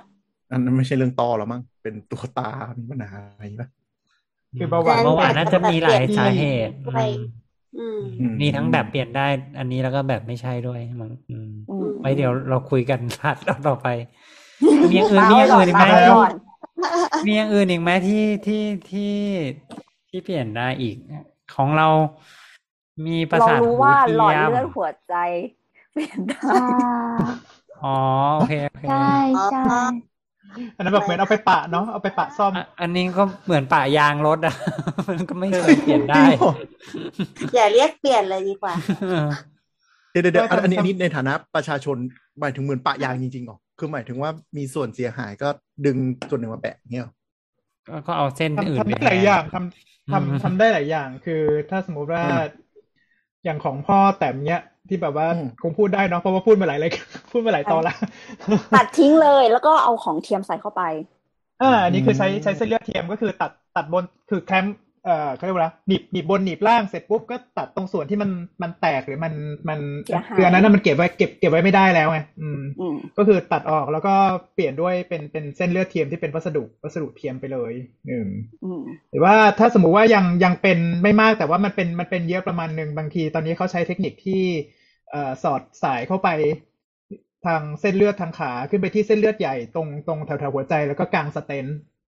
อืมสเตน เรียกเรียกว่าอะไรวะขดลวดเออเป็นขดเป็นลวดตะขข่าดยลวดขนาดเนอะใหญ่มากอ่าแบบไปอ่าตรึงช่ไม่ให้ปมันระาณไม่ให้มันตีบลงมาอ่าไม่ไม่ใช่ให้มันตีบแต่ว่าคือหมายถึงว่าไอ้ส่วนที่มันไม่ให้มันแตกมันเลือดมันซอกเข้าไปเงี้ยก็คือแบบว่าเหมือนไปไปตึงเอาไว้ให้ให้ไอ้ส่วนที่ไม่มันซอฟต์ไปมันมากซอกกว่าเข้าไปนี้เนี่ย มันมันมันปิด เออ ประมาณนั้น อันนี้คือมันซอกเข้าไปในผนังเส้นเลือด ผนังหลอดเลือด เอออืมประมาณนี้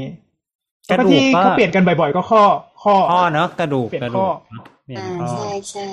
อืมก็จะมีทั้งทั้งเข่าทั้งสะโพกที่เปลี่ยนกันบ่อยๆเนาะว่าก็จะมีมีมีแค่สองมีแค่สองข้อเนี่ยที่เปลี่ยนบ่อยกันกันกันบ่อยมาก อืมส่วนใหญ่คือถ้าผู้สูงอายุที่แบบถึงขั้นที่เข่าเสื่อมเสื่อมมากเดินไม่ไหวละเขาก็ ถ้าถ้ามาเจอหมอกระดูกเขาก็จะแนะมักจะแนะนำว่า เปลี่ยนเถอะยกตัวอย่างเช่น เป็นหนึ่งข้างแล้วก็คือ เป็นหนึ่งข้างในสภาพที่เอ่อกระดูกกร่อนมาก แล้วก็เข่าเริ่มผิดรูปประมาณเนี้ยเขาก็จะแนะนำว่าเปลี่ยนเถอะเพราะว่าถ้าหากว่าไม่เปลี่ยนตอนนี้เนี่ย เข่าอีกข้าง เข่าอีกข้างที่ตอนนี้กำลังใช้อยู่เอ่อเวลาที่เข่าเขาเสื่อมเนี่ยรับน้ำหนักแทนไอ้ข้างไอ้ข้างที่มันเสื่อมใช่ใช่เสื่อมมากเสื่อมมากจริงๆมันจะเจ็บมากมันมันมันมันจะรับน้ำหนักได้เขาจะไปลงน้ำหนักอีกข้างหนึ่งอีกข้างก็จะเสื่อมตามมาดังนั้นคือมันก็จะแบบไปเรื่อยๆหมอก็ดูเขาบอกว่าไอ้ข้างที่มันเสื่อมเยอะๆเนี่ยเปลี่ยนเถอะเออแล้วคุณภาพมันก็จะดีขึ้น อย่างแม่ผมก็ก็เปลี่ยนไปหนึ่งข้าง อืมแล้วอีกข้างคือตอนนี้ก็ก็ก็ก็ยังก็ยังดูก็ยังดีอยู่ก็ยังโอเคไม่มีอะไรก็ยังไม่เปลี่ยน มันมีสัญญาณเตือนยังไงไหมคก็รับยังไม่เปลี่ยนไอไอตัวข้อเข่าสัญญาณเตือนว่า ที่แบบอ๋อรู้สึกว่าก็สภาพก็มันไม่ไหว ก็มันจะเป็น อืมเข่าข้ออักเสบจากจากจากความเสื่อมอะ คือพวกนี้คือมันจะแบบว่าเดินลงน้ำหนักแล้วมันก็จะเจ็บถ้าถ้า นั่นมากๆก็มักจะเป็น มักจะเป็นด้านด้านใน มันจะเรียกว่าด้านไหน ด้านมีเดียวอะด้านใกล้กลางอะด้านใกล้กลางด้านด้านใกล้กลางมันจะเป็นด้านใกล้กลาด้างนชิดตรงกลาง ด้านชิดขาหนีบด้านนะเอออ่าด้านชิดคานีบเออด้านชิดคานีอ่าบชิดกันครับครับแล้วก็บางทีบางคนเนี่ยก็คือแบบว่าเข่าเข่ามันจะโก่งออกเคยเห็นคนคนผู้สูงอายุที่แบบว่าเข่ามันโก่ง มันโก่งตรงเข่าเลยไหมอืมแทนที่จะไปด้านหน้าเป็นมันเป็นแบกออกเป็นรูปเออขาตัวโก่งโก่งมันแบกออกอย่างนี้เลย อืมเป็นวงเล็บเนี่ยเหรอที่ครับคนญี่ปุ่นเป็นเยอะๆอะอืมอืมคือถ้าถ้าสมมติไปขั้นเนี้ย คือคือแนะนำว่ายังไงก็เปลี่ยนเถอะ เพราะว่าถ้าถ้าไม่เปลี่ยนเนี่ยอืมมันมันมันมันก็จะมันก็จะแย่ลงเรื่อยๆ มันก็จะแบบว่าเดินไม่ไหว มันก็จะอะไรประมาณนี้เออแต่ส่วนส่วนมากก็คือว่าถ้าถ้ามีอาการเจ็บจนกระทั่งเดินเดินแล้วมันกระทบชีวิตประจำวันค่อนข้างเยอะเวลาไปหาหมอกระดูกแล้วเขาจะดูเอ็กซเรย์ว่ามันมันเป็นยังไง เช่นอ่าช่องช่องว่างระหว่างเข่าซึ่งมันเป็นที่อยู่ของของกระดูกอ่อนอะมันกร่อน คือถ้าสมมุติว่าช่องว่างมันมันเข้ามาชิดกันมากเนี่ยแปลว่าแปลว่ากระดูกอ่อนมันแทบไม่เหลือละ อันนี้ก็สมควรที่อืมที่ที่น่าจะเปลี่ยน เพราะว่ามันจะทำให้คุณภาพชีวิตดีขึ้นคือแล้วก็อีกคืเอีกส่วนหนึ่งที่เป็นกันเยอะในอ๋อ ที่หมอจะแล้วก็พูดอีกเลยส่วนหนึ่งนะคะที่เป็นในเป็นในผู้สูงอายุคนแล้วก็สะโพกครับข้อสะโพกอ๋ออืมโอเค อันนี้ส่วนมากไม่ได้มา ไม่ได้มาเพราะว่าเสื่อมส่วนมากมาเพราะว่าหกล้มแล้วหักโอ้ยเอออืมจริงเพราะจริง ๆ ก็คือเพราะว่าจำเสื่อมได้เพราะว่าเสื่อมเลยหกล้ม แล้วหกล้มแล้วก็เลยหัก อืมใช่อืมเพราะว่าอหวัมายยถึงวะตรง ช่วงขามันเป็นส่วนสำคัญของร่างกายเนาะถ้าเกิดขาไม่ดีข้อสะโพกไม่ดีมันทำให้เดินไม่ได้ เวลาที่ผู้สูงอายุเดินไม่ได้ อาการต่างๆ มันจะยิ่งเสื่อมถอยลงได้ง่ายขึ้นค่ะ อืมมันเป็นโดมิแล้วโนมันจะเนาะเป็นที่มาของอะไรหลาย ๆ อย่างตามมา ครับ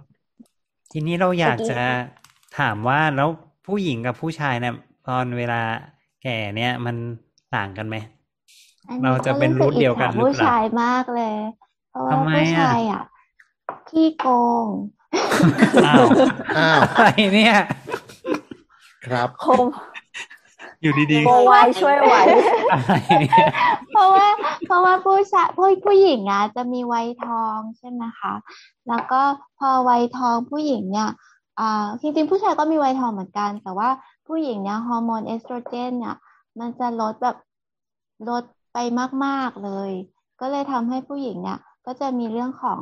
พอฮอร์โมนเอสโตรเจนลดเนี่ยก็จะทำให้เกิดเรื่องของกระดูกพรุนได้ง่ายกว่าผู้ชายมาก ๆนะคะอืมจากที่เราเนี่ยกระดูกทุกคนสะสมกระดูกมาจนถึงอายุสามสิบแล้วเนี่ย แต่พอปุ๊บผู้หญิงพอเข้าวัยทองปุ๊บก็เหมือนกับเป็นกราฟแบบดิ่งลงไปเลยอะค่ะ แต่ว่าของผู้ชายอะมันจะค่อยๆลงช้าๆ เพราะฉะนั้นผู้ชายก็เลยจะไม่ค่อยปัญหาเรื่องกระดูกพรุนมากเท่าผู้หญิงๆ อันนี้มันเป็นมีผู้เกี่ยวกับวิอืมเกี่ยวกับวิวัฒนาการอะไรหรือเปล่าครับที่ที่ทำให้เราเป็นอย่างเงี้ย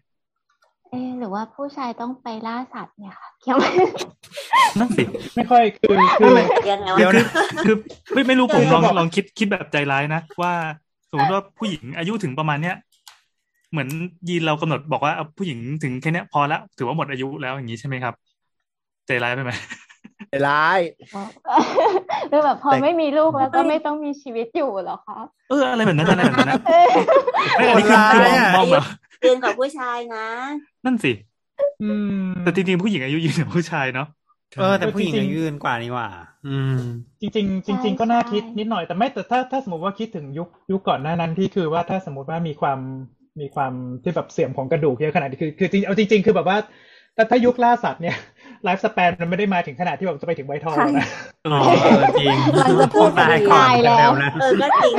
เออก็จริงจริงอะอายุแบบสามสามสิบหกก็อาจจะแบบเป็นย่าแล้วอะไรอย่างนี้แล้วก็แบบเขาเตรียมจะให้ทิ้งทิ้งให้อยู่กลางแบบ แล้วก็ค่อย move เผาไปที่อื่นเลยประมาณนี้อ๋อก็ก็ไม่ก็ไม่รู้เหมือนกันก็อาจจะเป็นอย่างนั้นก็ได้ แล้วทำไมแต่ว่าทำไมคือทำไมปรากฏการณ์นี้ถึงไปเกิดเฉพาะผู้หญิงนะครับ ของผู้ชายก็คือยังหลั่นล้าได้ต่อเงี้ย คือของผู้ชายของผู้ชายอะมันจะมีตัวที่คอยรักษามวลกล้ามเนื้อกับมวลกระดูกไว้คือเทสโทสเตอโรนอ๋อคือตราบใดที่อยู่ไม่ได้ไม่ได้ไม่ได้ตัดไข่ทิ้งเนี่ย มันยังมีตัวที่สร้างเทสโทสเตอโรนอยู่เอ่อพอสมควรดังนั้นคือตัวที่มันเอ่อความความบางลงของมวลกระดูกเนี่ยมันจะมันจะไปมันจะไปมันก็มีเหมือนกัน มันก็จะไปไปแบบช้าช้าช้าช้าช้าช้าๆแล้วจริง ๆ คือตั้งแต่แบบเอ่อจำไม่ค่อยได้แน่นอนว่าประมาณ หลังสามสิบหรือหลังสี่สิบเนี่ยจริงๆ คือการการสร้างเทสโทสเตอโรนในในอัณฑะมันก็จะลดลงเรื่อยๆด้วยแหละอืมในผู้ชายอ๋อนะเออลดลงแล้วคือผู้ชายจริงๆก็จะมีก็จะมีการสูญเสียมวลกล้ามเนื้อไปเรื่อยๆไปเรื่อยๆแต่ด้วยแต่เนื่องเนื่องด้วยว่าเนื่องด้วยว่าไอไอตัวเทสโทสเตอโรนมันเป็นตัวที่ที่ตัวส่วนสำคัญเลยแหละ ในการที่จะแบบรักษามวลกล้ามเนื้อเอาไว้นั่นคือใช่คือความความรีบของความรีบของกล้ามเนื้อของผู้ชายอะมันก็จะมันก็จะอ่าเป็นไปได้น้อยกว่าผู้หญิงลช้ากว่า อืมอืมใช่รีบลงช้ากว่า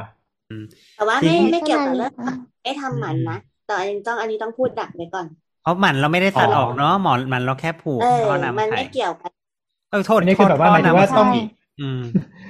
คือถ้าหากว่าแต่ถ้าสมมุติว่าแบบเกิด อืม แปลงเพศไปตัดตัดทิ้งเลยเนี่ยมันเป็นขันทีเลยเนี่ย อันเนี้ย อันนี้เริ่มเริ่มมีปัญหาละอืมอืมอันนั้นต้องกินฮอร์โมนเสริม ทีนี้อยากจะอ๋อให้ หมอแตงขยายความเรื่องของวัยทองนิดนึงเนาะเพราะเราได้ยินกันบ่อยเรื่องวัยทองอะไรเงี้ยครับวัยทองมันคืออะไรวัยสีทอง ไว้สีทองไม่ต้องวัยทองได้ล่ะโรเดนไวซีทอง เออทำไมเขาเรียกว่าไวทองเนาะเออเราก็ไม่แน่ใจภาษาอังกฤษมีไหมก็เมนโนพอสเมโนพอสเอออืมเมนพอสเมโนพอสไม่เห็นคือใบแปลทองตรงเลยๆเลยปะว่าประจำเดือนหมคือดวัยใช่ไหมคือวัยบทประจำเดือนกันเลยทีเดียว โอเคใช่โอหมเคดประจำเดือนอืมก็คือเป็นวัยคือ ผู้หญิงเราจะมีรังไข่ใช่ไหมคะ จะมีรังไข่แล้วก็มดลูกเนาะซึ่งเป็นอวัยวะสืบพันธุ์ใช่ไหมคะ แล้วก็ตัวรังไข่เนี่ยมันก็จะมีระยะเวลาจำกัดในการที่เขาจะทำงานเนาะพอผู้หญิงอายุอ่าสี่สิบห้าห้าสิบอันนี้ก็ขึ้นอยู่กับว่าเอ่อเป็นกรรมพันธุ์ด้วยนะว่าจะวัยทองหมดเมื่อไหร่นะคะ ก็พอพอเข้าอายุ45 50แล้วเนี่ยตัวรังไข่เนี่ยเขาก็จะค่อยๆเสื่อม แล้วก็หยุดการทำงานไปก็ไม่ได้มีไข่ตกลงมานะคะพอรังไข่เนี่ยเขาเสื่อมหยุดการทำงานไปเนี่ยปกติเขาจะทำงานในการสร้างฮอร์โมนเอสโตรเจนขึ้นมานะคะแต่พอเขาหยุดทำงานไปตัวฮอร์โมนเนี่ยมันก็จะลดลงแล้วก็ทำให้มีการเปลี่ยนแปลงทางร่างกายหลาย ๆ อย่าง เช่น บางคนอาจจะรู้สึกว่าผิวไม่สดใส หรือว่ามีกระดูกพรุนหรือว่าบางคนอาจจะมีเรื่องของ ที่บอกว่าร้อนวูบวาบอย่างเงี้ยนะคะ ในวัยทองนอนไม่หลับปวดหัวนะคะ หรือบางคนอาจจะมีเรื่องช่องคลอดแห้งอะไรแบบซึ่งมันเกิดขึ้นจากการที่รังไข่ไม่ทำงาน แล้วก็ไม่ไม่มีเอสโตรเจนฮอร์โมนเอสโตรเจนนี่เองใช่ไหมครับสรุปใช่ค่ะ แล้วแล้วแล้วตะกี้ที่แตงบอกว่าผู้ชายก็มีวัยวัยทองเหมือนกัน อันนี้มัผู้นชายเป็นก็อาจจะมีฮอร์โมนเอฮอร์โมนเทสแต่อันนี้เราไม่ค่อยเชี่ยวชาญนะแต่ว่าผู้ชายก็อาจจะมี เหมือนการลดลงของฮอร์โมนเหมือนกัน แต่ว่าอาจจะไม่ได้อ่าลดลงมากเปลี่ยนแปลงมากเท่าผู้หญิงเอ๊ะเอ๊ะอย่างนี้อย่างนี้เราถ้าคนวัยทองนี่ควรไปซื้อฮอร์โมนมากินเพิ่มดีไหมแต่มีคำแนะนำยังไงบ้างไหมคะฮอร์โมนก็แต่ฮอร์โมนเนี่ยก็ค่อนข้างจะใช้ยากนะคะ เพราะว่าฮอร์โมนเนี่ยมันก็มีความเสี่ยงของมะเร็งบางอย่าง ได้นะคะ คือเราซื้อฮอร์โมนมาเพื่อที่จะให้ฮอร์โมนมันทำให้เราเปล่งปลั่งขึ้น หรือว่าทำให้อาการที่เราไม่สุขสบายเนี่ยดีขึ้น แต่ว่าฮอร์โมนเนี่ยมันก็อาจจะเป็นปัจจัยเสี่ยงที่ไปทำให้เกิดมะเร็งส่วนอื่นของร่างกายได้นะคะ เพราะฉะนั้นถ้าเกิดมีความจำเป็นต้องใช้ฮอร์โมนเนี่ยก็แนะนำให้ปรึกษาคุณหมอวัยทองจะดีกว่า เพื่อที่จะได้ใช้ได้อย่างปลอดภัยค่ะ แต่ถ้าเกิดไม่ได้เป็นอาการมากคือ มีอาการนิดหน่อยเนี่ยก็เดี๋ยวมันก็จะค่อย ๆ ดีขึ้นไปเองตะกี้แต่มีอะไรจะพูดหรือเปล่าครับมีสองคำถามค่ะ อันแรกก็คือ เออวัยทองเนี่ย มันจะเกิดขึ้นช้าหรือเร็วเนี่ย มันขึ้นอยู่กับว่าผู้หญิงคนนั้นอ่าเริ่มมีประจำเดือนเร็วหรือเปล่า หมายถึงว่าเริ่ม activate การเร็วจบเร็วอะไรอย่างนั้น เออหอะไรเปอล่าย่างนี้หรือเปล่า โอ้เกี่อัยนวไหมนี้ไม่แน่ใจเหมือนกันอืมโอเค แล้วเออที่ตะกี้ที่เห็นหมอแตงหมอหมอแตงบอกว่า เออ คุณหมอวัยทองนี่มันต้องไปแผนกไหนคะเป็นแผนกสูตินรีเวชค่ะอ๋ออ๋โออเคก็คือมเอ่อตั้งแต่เริ่ม activate สะเอ่อระบบดีแล้วกับระบบการสืบพันธุ์เนี่ยก็คือก็ ไปที่หาที่คุณหมอคนนี้ได้ตั้งแต่เริ่มจนจบเลยเนาะใช่ค่ะเขาจะดูแลส่วนนั้นของเราจนกระทั่งเจอว่าเราอายุ ส่วนนั้นทุกอายุโอใช่เคจนเราแก่แล้วมีปัสสาวะเล็ดเขาก็ยังมีหมอที่ดูเรื่องปัสสาวะเล็ดให้เราต่อด้วยค่ะหมอแซ่โหดูแบบเป็นอีกหนึ่งจักรวาลใหญ่ๆเลยเนาะใช่ค่ะ แล้วเราถ้าถ้าฝั่งฝั่งผู้ชายไปปรึกษาใครดี ผู้ชายต้องเป็นหมออืมคิดเรื่องเรื่องอะไรนะคะ ส่วนนั้นหรือว่าหมายถึงว่าอ๋อมันต้องมันต้องแก้ปวดหมายถึงว่าคำว่าวัยทองหรือของผู้ชายอะไรประมาณเนี้ยค่ะ เรื่องฮอร์โมนเรื่องฮอร์โมนใช่ไหมเออเรื่องฮอร์โมนของผู้ชายฮอร์โมนฮอร์โมนจรินี่งๆต้องไม่ไปใจหาหมอฮอร์โมนอย่างนั้นเลยจริงๆจริงๆน่าจะไปปรึกษาน่าจะเป็นคุณหมอที่เป็นหมอเจเรียทริกนะฮอร์โมนคืเนเป็อะน อืมอ้าวผู้สูงอายุเลยไร้ท่อหรือ อืมแต่ถ้าส่วนนั้นเนี่ยก็ต้องเป็นหมอศัลยกรรมปัสสาวะเอาเราศึกษาคุณหมอแตงไม่ได้เหรอคุณหมอด้านผู้สูงอายุอย่างนี้ผู้สูงอายุก็ได้ค่ะ แต่ว่าเหมือนกับเราก็ไม่ได้เชี่ยวชาญ ตรงเหมือนอ๋อกับคือพวกปัญหาเกี่ยวกับเพราะไม่ค่อยมีใครรู้ทางเดินปัสสาวะผู้ชายอะรไม่เงี้ค่อยเป็นจะก็เลยไม่ค่อยซับซ้นมีใครดูแล ก็คือออัสนมนี้มติถ้าเกิดว่า ฟังดูเศร้า สมมติถ้าเกิดว่า แบบไม่รู้ไปหาหมอแตงก่อนแล้วหมอแตงก็ค่อยรีเฟอร์ต่ออะไรอย่างงี้ใช่ไหมได้ได้ค่ะใช่ได้แบบนั้นค่ะ ได้ เพราะว่าถ้าเป็น family doctor ก็ยินดีรับปรึกษาทุกเรื่องค่ะอ๋อค่ะผมเข้าใจถูกไหมครับว่าของผู้หญิงเนี่ย คือพอพอหมดฮอร์โมนปุ๊บ อาการมันจะชัดมาเป็นแพ็กเกจเลยหนึ่งสองสามสี่ห้านั้น ก็เลยมีหมอเฉพาะที่ไว้ไว้คุยเรื่องนี้เลย แต่ของผู้ชายที่บอกว่ามันค่อย ๆ เสื่อมอะมันไม่ได้มีอะไรที่แสดงออกมาเด่นชัด ยกเว้นอะเสื่อมสมรรถภาพทางเพศหรืออะไรอย่างนี้ก็ก็ค่อยว่ากันก็ไปทางนั้นจริงโอ้เหมือนน่าผู้จะชายก็เลยไม่ได้แบบน่าจะมีส่วนแพ็กเกจค่ะอืมอืมอย่างนั้นเนอะก็ก็จะประมาณนั้น แต่ว่าคือก็จะมีคนที่แบบเขาคอนเซิร์นเรื่องพวกอะไรนะพวกพวกมวลกล้ามเนื้อที่มันลดลงนี่นั่นนู่น หรือว่าระดับฮอร์โมน พวกนี้บางทีเขาก็จะมีไปไปเอ่อปรึกษาน่าจะน่าบางทีอาจจะเป็น คุณหมอที่เขาดูเรื่องของพวกเอ่อต่อมไรท่อด้วย คือมันต้องดูหลาย ๆ อย่าง คือถ้าสมมติว่าไม่มีปัญหาเรื่องของทางเดินปัสสาวะ หรือว่าเรื่องของตัวอันทะเอง พวกนี้ก็จะเป็นสันทางเดินปัสสาวะ จริง ๆ คือสันทางเดินปัสสาวะก็ดูของผู้หญิงด้วยนะครับอ๋ออืมอืมอืมโดยโดยเฉพาะอืมประมาณนั้น แล้วก็เอ่อแต่ว่าคือคือคนที่แบบว่าเหมือนเหมือนจะให้ให้ลักษณะเอ่อพวกพวกการปรึกษาพวกอะไรเงี้ยจริงๆน่าน่าจะเป็นน่าจะเป็นเอ่อเวชศาสตร์ สูงอายุอะ อืม ก็คือก็คือเป็นเจเรทริกนะฮะก็ก็ก็ตรงเนี้ยก็คือเหมือนว่าให้ให้คำปรึกษาได้ทั้งหมด แล้วก็ แล้วก็คิดว่าถ้าคนเนี้ยจำเป็นต้องน่าจะต้องเสริมอะไร ซึ่งเราเราเหมือนแบบเออไม่รู้เราก็จะส่งไปไปไปหา sub specialty ที่ที่รู้มากกว่านั้นอีกเออประมาณนั้นอ๋อก็ไหนไหนไหนไหนเราเดินทางมาถึงส่วนนั้นกันแล้วเนี่ยเดี๋ยวฝั่งผู้ชายเป็นไงคือในเรื่องผู้สูงอายุเนี่ย ฝั่งผู้ชายอาจจะต้องระวังเรื่องต่อมลูกหมากอ๋ออืมอ๋อใช่ ที่ที่เจอบ่อยๆ ใช่ ก็ก็จะเป็นคุณหมอสัญญกรรมทางเดินปัสสาวะที่ดูแลเรื่องนี้ให้ได้ค่ะอืม ซึ่งเออซึ่งแนะนำแนะนำเลยว่าถ้าอายุเกินหกสิบเนี่ย อยากให้ไปตรวจฮอร์โมนที่มันเกี่ยวกับต่อมลูกหมากเป็นเช็คอัพประจำปีได้ยิ่งดีค่ะ เพราะว่าถ้าถ้าสมมุติเราแบบเจออะไรที่มันผิดปกติได้เร็ว มันจะรักษาได้ง่ายกว่า แล้วก็ ส่วนใหญ่ถ้าอย่างในคนที่ไม่เคยไปตรวจเลยเนี่ยบางทีคือมันไม่มีอาการจนกว่ามันจะเป็นเยอะแล้วอะไรอย่างนี้เนาะผมอืมบางทีมันก็กลายเป็นแบบมะเร็งต่อมลูกหมาก ซึ่งเจอได้บ่อยๆค่ะเออแนะอันนำนี้ให้เช็คอัพทุกปี อันนี้แชร์เหมือนกัน อ่า คุณปู่ประมาณปีที่แล้วก็เป็นมะเร็งต่อมลูกหมากเหมือนกัน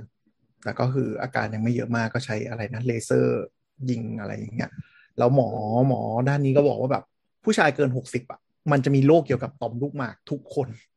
คือ จะต้องทำต่อมลูกหมากใจโตไหมเออคือเหมือนกับทุกคนเลยอะหมอเขาพูดเลยว่าทุกคนเป็นอยู่ที่ว่าจะเป็นอะไรเท่านั้นเอง จะแบบเล็ก ๆ น้อยๆต่อมลูกหมากโตไหมหรือมีอะไรเงี้ย แต่ต่อมลูกหมากผิดปกติ แบบเกินหกสิบอะเขาบอกให้มาตรวจทุกคนได้เลย เจอนิดๆหน่อยๆแน่นอนอะไรเงี้ยก็คือที่บอกให้ไปตรวจเจอมะเร็งที่บอกที่บอกให้ไปตรวจเนี่ยคือหนึ่งคือเจาะเลือดดูอืมเราเรียกว่าเราเรียกว่า PSA มันจะเป็นสารในเลือดตัวหนึ่งที่มันเฉพาะค่อนข้างจะเฉพาะเจาะจงกับต่อมลูกหมาก ถ้าหากว่าตัวเนี้ยอยู่ดีๆเอ่ออยู่ดีๆ พุ่งขึ้นสูงปรี๊ดขึ้นมาเนี่ยโอกาสที่มันจะเป็นเอ่อเอ่อมะเร็งต่อมลูกหมากอะจะจะค่อนข้างเยอะในขณะที่เอ่อแต่ว่าแต่ไอตัวเนี้ยมันมันจะเจอสูงกว่าค่าปกติได้ในกรณีที่แบบว่าเป็นต่อมลูกหมากอักเสบต่อมลูกหมากโตก็เจอได้ เอออะไรเงี้ยถ้าสมอืมอืมประมาณนี้ แล้วก็ดังนั้นมันคือเกินหกสิบก็ก็แนะนำให้ไปรวมก้นตรวจ ใช่ใช่เหมือนเหมือนเหมือนอาจารย์แกบอกว่าแบบเป็นแน่ ๆ อยู่ที่ว่าคุณจะมาช้าหรือมาเร็วอะของผู้ชายอะคือไม่ต้องส่วนห่วงใหญ่เลยมันว่าแบบก็จะคุณมีจะอาไม่กาเป็รนนะด้วยนะเรามีความรู้สึกว่าส่วนใหญ่คนที่ผู้ใหญ่ที่เป็นผู้ชายที่อายุมากแล้วเขาก็จะเป็นปัญหาเรื่องปัสสาวะนั่นแหละก็คือปัสสาวะแล้วมันอ่าอ่าอ่าไม่พุ่งอะ ปัสสาวะแล้วมันใช่อยากปวดปัสสาวะแต่มันไม่ออกอะไรประมาณอย่างเงี้ยอืมอันนั้นก็คือปัญหาของต่อมลูกหมากที่ที่เจอบ่อยอืม ซึ่งซึ่งอาจจะเป็นอะไรก็ได้ อาจจะโตก็ได้หรืออาจจะเป็นก้อนหรืออาจจะเป็นอะไรก็ได้ เออเออแกต้องบไปอกตรวจว่ามันจะแบบ เป็นมะเร็งเป็นก้อนโตหรืออะไรมันจะมีสักอาการหนึ่งอะแบบเป็นแน่ๆในผู้ชายหกสิบบางคนอาจจะมาหกสิบห้าเจ็ดสิบอะไรเงี้ยแต่แบบเกินหกสิบก็คือเริ่มเริ่มทยอยตรวจได้เลยว่าแบบเดี๋ยวมันก็มาอะไรเงี้ยแกบอกว่าเป็นทุกคนของลูกหมากคือของต่อมลูกหมากมันมันอยู่ข้างในอะค่ะ มันเป็นสิ่งที่เรามองไม่เห็นแล้วมันคลำไม่ใช่ไข่ได้โดย เออไม่มัใช่นมันไข่ไม่ใช่อันทะคนคนละส่วนนะคะ ไม่ไม่ไม่ใช่ส่วนเดียวจะกัสันบสเนาะนใช่มันเป็นส่วนที่คลำไม่ได้ โดยง่ายจะคลำได้ต่อเมื่อเราล้วงผ่านช่องทางข้างหลังเข้าไปเล็กตั้มถูกเราถึงจะรู้ว่ามันโตหรือมันไม่โตอะไรอย่างเงี้ยค่ะ เพราะฉะนั้นไม่ใช่ว่า เอ้ย ก็ไม่เห็นมีอะไรนี่ไม่ได้แบบเหมือนทำมะเร็งเต้านมหรืออะไรอย่างนี้เนาะไม่มีอะไรไม่ได้หมายความว่ามันไม่เป็นนะคะ เพราะฉะนั้นอันนี้ก็เลยแนะนำว่าควรตรวจ ทุกปี อ๋อ เราไปเราไป Google รูปมาก็คือ เออสำหรับผู้ชายเนี่ยนะคะ มันจะมีกระเพาะปัสสาวะ แล้วข้างใต้กระเพาะปัสสาวะเนี่ยมันจะมีเป็นอืมก้อนก้อนหนึ่งสิ่งนั้นเรียกว่าต่อมลูกหมาก ทีนี้เราก็เลยอืมสงสัยว่าแล้วผู้หญิงมีไหมคะไม่มีไม่มีเหรอไม่อ้าวอ๋อเหรออ๋อเหรอโออืเคมอืมอืมแล้วทำไมต้องเรียกว่าต่อมลูกหมากมันเหมือนลูกหมากเหรอมันน่าจะอ่ามีรูปร่างเนาะมันก็กลมเดียวเองอันนิดเดียวเองนะๆอืมคือคืก็อไม่ลูรู้กหมากกันว่าใครเป็นคนใครเป็นคนเรียกขึ้นมาเป็นคนแรก แต่แต่ถ้ามันเหมือนมันเหมือนอะไหล่รถอะถ้าลูกหมากรถอะมันจะเป็นทรงแบบนี้เลย อยู่คอยเอาเหรรัอบแรงกระแทกใช่อ่าอ๋อใช่ไม่รู้จักอืมอืมใช่เป็นเบ้าแต่เบ้าไม่ลูรู้กหว่ามาอักนไหนเรียกก่อนไงไม่รู้อันไหนเรียกก่อนอืมใช่อ๋อเรียกตามอันนี้เรียกตามรถยนต์เนี่ยใช่ไอ้สีไม่รู้อันไหนตามอันไหนนะเออไม่รู้เหมือนกัน อะแล้วต่อมลูกหมากของผู้ชายนี่คือมีเอาไว้ผลิตมีเอาไว้ฮอสร้างโมนไม่ฮอร์โมนเอาไว้สร้างน้ำสร้างน้ำเลี้ยงอสุจิอ๋ออ่าโอเค ไม่ได้เกี่ยวอ่าไม่ได้เกี่ยวอะไรกับฮอร์โมนเลยอ๋ออ๋อมีไว้ทำหน้าที่อย่างนั้นโดยเฉพาะ อันนี้อันนี้ก็จะเป็น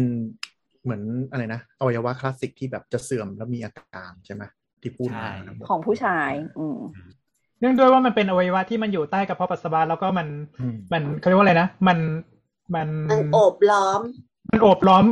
ท่อปัสสาวะอยู่ดังนั้น คือพอเวลาที่มันโตปุ๊บเนี่ย ก็คืออมจะทำให้ท่อปัสสาวะมันบีบปะอืมอืมถูกต้องมันตีบของมันตีบเข้ามาคือมันก็จะมีปัญหาเรื่องฉี่ไม่ออก ของผู้หญิงก็จะเป็นโรคทางทางอ่าอะไรนะทางช่องคลอดอะไรอย่างนี้กับมะเร็งเต้านมกำลังใช่ไหลมหย่อนที่จะอืมอืมอ่าเขาเรียกที่จะกำลังเจอลมเป็นหย่อนคลาสสิก อืม ผู้หญิงเป็นไส้เลื่อนได้ปะคะได้ได้เป็นได้ค่ะแต่แต่ไม่ได้ไปอยู่ที่ตรงแบบผู้ชายเท่านั้นเอง ผู้ชายไม่มีที่ที่อยู่แบบนั้น ก็เป็นเป็นก็จะเป็นอวัยวะที่เทียบกันระหว่างถุงอันทะเนี่ยของผู้หญิงก็จะเป็นแคมใหญ่ คือถ้าสมมติว่าช่องมันลงมาถึงตรงนั้นได้เนี่ยก็มันก็จะมาตุงที่แคมใหญ่เหมือนกัน อืมน่ากลัวมาก แต่ไม่ค่อยเจอนะคะ ไม่ค่อยเจอเออผู้ชายแต่แต่ของผู้หญิงมันจะเป็นมันจะเป็นมันจะไปอีกแทร็กหนึ่งมากกว่าใช่ให้กลับมากลับมาเดี๋ยวเดี๋ยวกลับมาไปไปโผล่ไส้เลื่อนได้คือว่าพอลงไปตรงนั้นแล้วก็ขึ้นมายาวส่วนนั้นแล้วแต่ว่าแต่ว่ามันคืออาการพวกหูรูดเสื่อมมันเป็นอะไรที่มันแบบเกี่ยวข้องใช่ไหมพวกเนี้ย ใช่ปะ มันคือการเสื่อมคลาสสิกที่จะเจอในคนที่เสื่อมไปตามวัยหมายถึงไส้เลื่อนเนี่ยเหรอเออไส้ไม่เกี่ยวไม่เกี่ยวนะใช่ไส้ไหมเลื่อนไม่เกี่ยวอ๋อไส้เลื่อนไม่เกี่ยวใช่ไม่ใช่อีกอันหนึ่งไส้เลื่อนไม่ไม่เกี่ยวเลยกับความเสื่อมครับอะกลับมาดีกว่า ก็คือว่าครับทีนี้เราเรารู้จักเกี่ยวกับเรื่องความเสื่อมถอยต่างๆ ที่พูดไปแล้วเนี่ย ทีนี้เราอยากจะดูเกี่ยวกับเรื่องการรับมือมันมากกว่าเนาะเพราะเราเข้าใจกระบวนเออเออของร่างกายแล้ว ก็เลยอยากรู้ว่า เอสมมติว่า อืม สมมติเรามีคุณพ่อคุณแม่ หรือว่ามีอ่าญาติพี่น้องที่เขากำลังจะเข้าสู่วัยอ่าสูงอายุเนี่ยครับ เราควรจะต้องดูแลเขายังไงดีทั้งทางร่างกายแล้วก็ทางด้านจิตใจ ทางร่างกายเนี่ยก็ที่อยากจะช่วยดูแลก็อย่างเรื่องอาหารเนี่ย บางทีเราก็มักจะคิดแก่แล้วไม่ต้องกินอะไรเท่าไหร่ จริง ๆ แล้วผู้สูงอายุเนี่ยอาหารในปริ เหมือนกับเหมือนเราเราอะอย่างโปรตีนเนี่ยก็ต้องการพอๆกับเราเหมือนกัน หรืออาจจะมากกว่าด้วยซ้ำเพราะว่าผู้สูงอายุเนี่ยต้องการโปรตีนเพื่อไปเสริมสร้างกล้ามเนื้อค่ะ แล้วก็โปรตีนเนี่ยเหมือนมันต้องสูงมีค่าที่สูงระดับหนึ่ง มันถึงจะไปกระตุ้นการสร้างกล้ามเนื้อได้ ของผู้สูงอายุเนี่ยก็ต้องการในระดับที่สูงขึ้นกว่าคนหนุ่มนะคะ เพราะฉะนั้นเวลาที่ดูแลผู้สูงอายุกินข้าวเนี่ยก็อาจจะต้องดูให้เขา กินข้าวที่มีเนื้อสัตว์ มีโปรตีนมีไข่ มีเนื้อปลาเนื้อไก่อะไรอย่างนี้บ้างบางทีผู้สูงอายุก็แบบกินแต่ข้าวต้มไม่มีกับอะไรอาหารไม่ครบห้าหมู่เพราะว่าเพราะว่าเกิดจากเคี้ยวเคี้ยวลำบากกลืนลำบากอย่างนี้ป่ะฮะใช่ใช่ค่ะ เรื่องฟันเนี่ยก็สำคัญมากเขาที่ญี่ปุ่นเนี่ยมีวิจัยว่าถ้าเกิดคนอาจมีฟันเกินยี่สิบซี่เนี่ย มีอายุยืนกว่าคนที่ฟันน้อยนะคะ เพราะฉะนั้น คือตอนนี้คือสิ่งที่ได้จากการไปเรียนมาก็คือแบบพยายามแปรงฟันให้สะอาดพยายามรักษาฟันให้ดี และชีวิตคุณจะดี ใช่ค่ะ แล้วแล้วฟันผุของคนผู้ใหญ่เนี่ยมันจะไม่เหมือนคนคนเด็กๆ ตอนเด็กๆเราก็จะผุตรงเหมือนกับตรงด้านบนของฟันกรามใช่ไหมคะแต่ว่าวันนั้นยังคุยกับแจนเลยว่าแบบเหมือนเออเราคุยกันเรื่องฟันแล้วเราก็แบบเออจำได้ ว่าต้องแบบบอกคนไข้อะค่ะ แต่ว่าของพวกเราเนี่ยมันจะผุตรงแบบร่องฟันนะคะเพราะฉะนั้นบางทีการใช้เดนตัลฟอร์ดอะไรเงี้ยในการที่จะต้องเหมือนเอาออกจากร่องฟัน เพราะพอเราอายุมากขึ้นร่องฟันมันก็จะกว้างนะคะ แล้วก็บางทีการดูแลฟันอะมือของเราไม่พออาจจะต้องใช้มือของหมอฟันด้วย เพราะฉะนั้นการไปเจอหมอฟันเป็นประจำทุกปีก็เป็นเรื่องที่สำคัญ อย่าง professor ที่ญี่ปุ่นเนี่ยก็จะไปหาหมอฟันทุกหกเดือนนะคะโอ้ฟิตมาก ฟิตมากเดี๋ยวก่อนคือแบบมันก็ต้องเหบมือกนหกเคยเดืเป็อนนคนไม่ใช่ที่หรไปอหาหมอฟันทุกหกเดือนนะใช่ใช่เอก็อแบบผู้ว่าใหญ่จะไปทีอืมอืม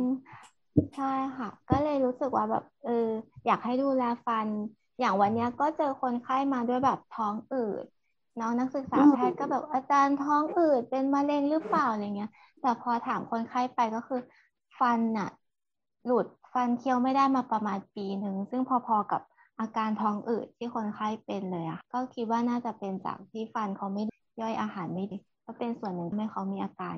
นั้นก็รู้สึกว่าเรื่องอาหารเรื่องฟันเนี่ยสูงอายุ ถ้าเกิดฟันปลอมใส่อย่าคิดว่า เอ้ยแค่ใส่ฟันปลอมก็โอเคมีฟันปลอมมันไม่ฟิตไม่พอดี มันก็เคี้ยวไม่สะดวกใช่ใช่เรื่องเรื่องฟันนี้แถมอีกนิดนึงก็คือว่าเราก็เจอเหมือนกันคนสูงอายุที่แบบอ่ามีปัญหาใส่ฟันปลอมแล้วฟันไม่ฟิตอะแล้วมันก็ชอบ ไปกัดโดนตรงนู้นที เวลาเคี้ยวทีตรงนู้นทีอะไรเงี้ย มันก็ทำให้เกิดแผลในปากหรืออะไรอย่างนี้อีกด้วยรวมถึงเกิดปัญหาในช่องปากตามมาอะไรเงี้ยอืมก็สำคัญจริงคือกลายเป็นว่าพอกินข้าวไม่อร่อย ก็ทำให้เอาสารอาหารไปซ่อมแซม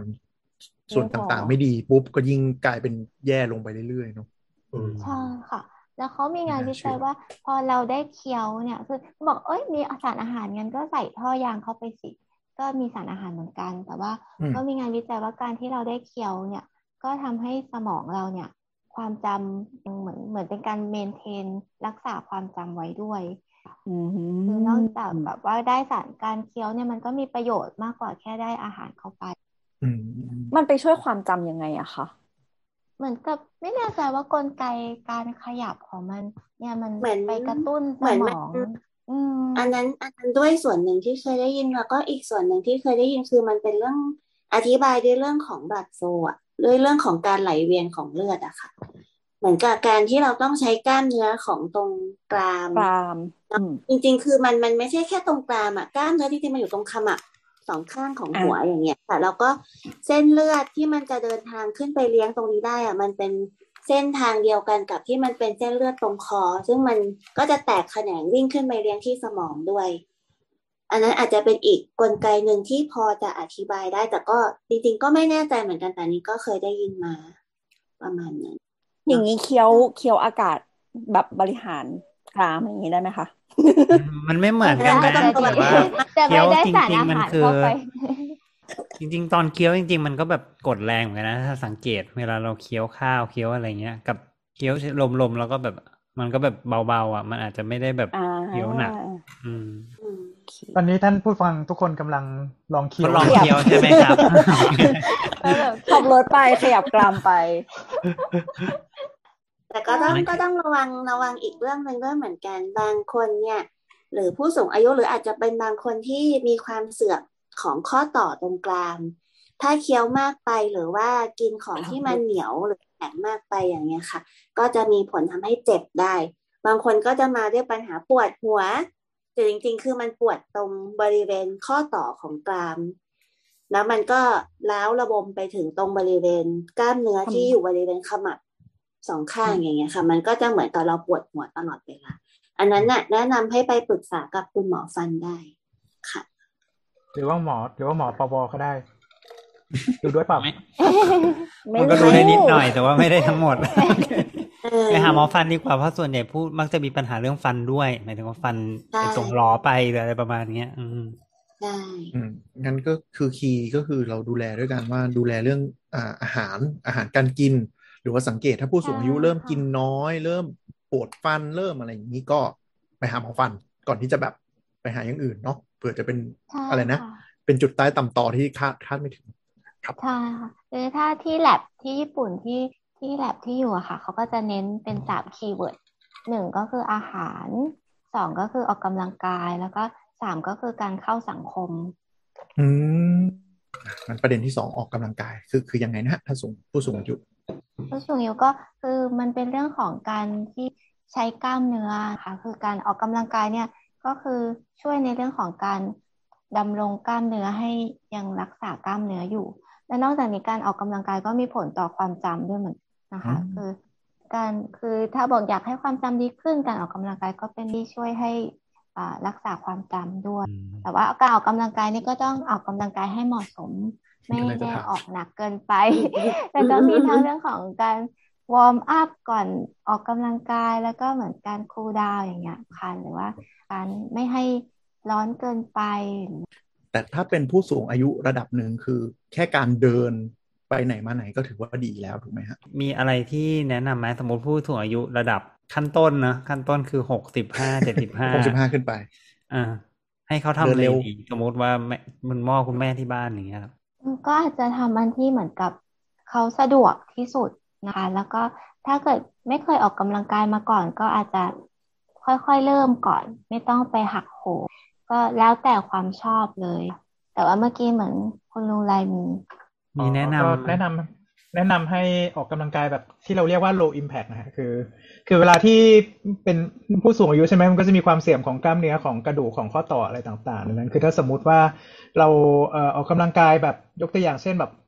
วิ่งวิ่งจ็อกกิ้งที่แบบบางทีค่อนข้างจะเร็วนิดนึงหรืออะไรประมาณเนี้ยพวกนี้มันจะส่งมีแรงความใช่เสี่มัยนงจะส่งแรงต่อความเสื่อมอ่า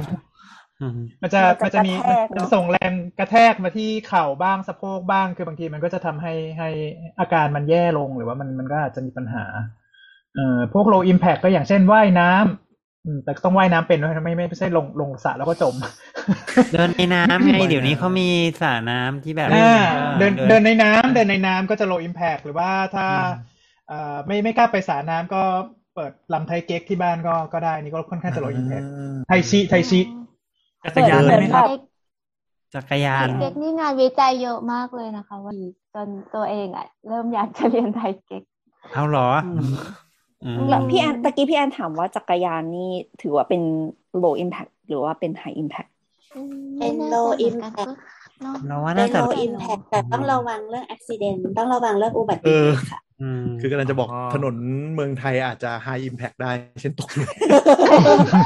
ไม่ได้ไม่ได้โอ้อิมแพคค่ะเขาเนี่ยแต่อิมแพคทั้งตัว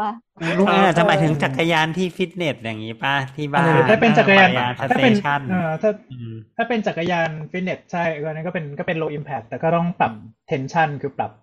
อย่าปรับอย่าหักโหมให้เนาะให้อันนี้เพราะเหมือนอันอื่นอะอย่าหักโหมอืมเอ่อก็ต้องปรับโหลดสมมุติให้เหมาะสม สมมุติถ้าเกิดว่าเป็นซักอายุหกสิบห้าแล้วก็เหมือนประประมาณว่าใส่นาฬิกา แล้วก็นับก้าวแล้วก็ตั้งเป้าหมายว่า พยายามแบบเดินอยู่ในบ้านหรือทำกิจกรรมอะไรที่ให้ตัวเองเคลื่อนไหวได้แบบครบหมื่นเก้าอะไรเงี้ยก็โอเคแล้วปะคะได้นะคะคืมันก็อาจจะคล้ายๆกับก็อจไทยเก๊กหรือเปล่าไม่แน่ใจ หรือว่าคล้ายๆกับอืมอืมคล้ายๆกับ walking walking อะคล้ายเขาเรียกว่าอะไรวะเดินก็คือการเดินจะการเดินเร็วๆแบบนี้คือเดิมันนไกลเป็นเดินคาเร็ร์ว ก็กึ่งกึ่งคาร์ดิโอ แต่ว่าถ้าหากว่าอ่าในแง่ของการใช้พลังงานหรือว่าการการอะไรเงี้ยคือคือการทำการการเดินการเดินเร็วๆ หรือว่าการการออกกำลังกายแบบเบาๆจนกระทั่งแต่ว่าหัวใจไม่เต้นไม่ได้เต้นไปถึงขั้นคาร์ดิโอเนาะเอออพวกนี้มันมันสามารถที่จะทำได้นานแล้วก็จริง ๆ คือมันก็จะมันก็จะทำให้มีการใช้พลังงานได้ค่อนข้างเยอะคนเออไม่ใช่คนไข้สิเนาะผู้สูงอายุอาจจะรู้สึกว่าแบบเหมือนอยากอาหารมากขึ้นหรืออะไรมากขึ้นอะไรเงี้ย อืมได้ อืมก็ก็ก็แนะนำว่าออกกำลังกายแบบ ประมาณเนี้ยเบาๆทำงานบ้านก็ได้ อืม ทีนี้แล้วผู้สูงอายุขั้นกว่านะครับเจ็ดสิบห้าอัพจะแบบเดียวกินดีไหมหรือว่ายังไงจดีริง ๆ ก็คือทำได้หมดนะ อย่างผู้สูงอายุที่เรารู้จักที่ญี่ปุ่นเนี่ยคือพอเจ็ดสิบห้าเขาก็เริ่มปีนเขาแล้วก็ปีนไปทั่วญี่ปุ่นเลยอะไรเงี้ยคือคือเราก็เลยรู้สึกว่าแบบเออมันก็ไม่ได้มีลิมิตหรอกนะว่าแบบอายุเท่าไหร่เลยก็คือขึ้นอยู่กับ ตัวเราอะว่าว่าเราอยากจะทำอย่างเงี้ยค่ะ แต่ว่ามันก็อาจจะต้องดูว่าเขามีโรคหัวใจไหมหรือเขาไปผ่าตัดตามาหรือมีโรคตาอะไรหรือเปล่าที่มันอาจงดเว้นการออกกำลังกายบางอย่างในช่วงนั้นแต่จริงๆพคืวอกอนี้ย่างคือสื่เราอร่างกายเหมือนเหมือนพูดแบบว่าค่อนข้างจะรวมๆคือ เราก็จะสังเกตว่าจะมีผู้สูงอายุบางท่านที่เอ่อบางคนก็แบบเจ็ดสิบห้าแล้วบางทีใกล้ๆแปดสิบแล้วเขาก็แบบว่าวิ่งละประมาณสิบกิโลทุกวันที่สวนลุมอะไรเงี้ย เคยเห็นใช่ไหมครับเคยเห็นเคยเห็นเคยเห็นมันก็จะมีคนที่รู้สึกอายที่เขาสามารถได้แล้วก็คนที่ไม่สามารถทำแบบนั้นได้เนาะอืมอืมประมาณนั้นเราก็เราแค่เดินก็คนที่ทำแค่แล้วก็คนที่ทำแบบนั้นไหวก็ก็ก็เราก็ไม่ห้ามที่จะที่จะทำอะไรอย่างนั้นต่อไปอะไรเงี้ยครับ โอเค ทีนี้แล้วเอ่อตะกี้เอ่ออย่างแรกคืออาหารอย่างที่สองคือการออกกำลังกาย แล้วก็อย่างที่สามก็คืออะไรนะครับ เข้าสังการคมเข้าอะสังคมอ่าทำยังไงดีอะครับ ให้มาจัดพอดแคสต์เออ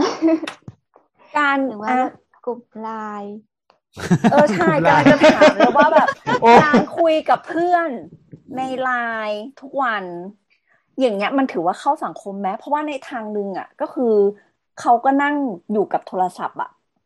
แต่ว่าคือเขาก็คุยกับเพื่อนนะเออ แต่คือเขาก็แค่นั่งอยู่กับโทรศัพท์ แต่มันก็เป็นเหมือนการได้เชื่อมโยงกับอีกคนหนึ่งอะค่ะมันก็จะอืมเหมือนได้ใช้สมองได้แลกเปลี่ยนแล้วเขาก็มีเหมือนกับเวลาเขามีปัญหาเนี่ยเขาก็จะมีคนที่เขาไปถามได้หรือว่าถ้าเกิดเอ่อเหมือนกับเขาต้องการความช่วยเหลือหรือเขาก็จะได้รับข้อมูลสุขภาพหรือ หรือบางทีอาจจะผิดหรือถูกก็ได้มากำลังกำลังแบบใช่จะหัวเราะเลยเพราะว่าตะกี้ที่แบบหมออะไร หัวเราะนี่น่าจะเป็นแบบว่าไลน์ที่ส่งกันมา ให้ดื่มน้ำตืดตืดตืดทุกวันอะไรอย่างนี้อืมตอนนี้แล้ก็วก็อาจจะส่งต้องระวังนิดนึง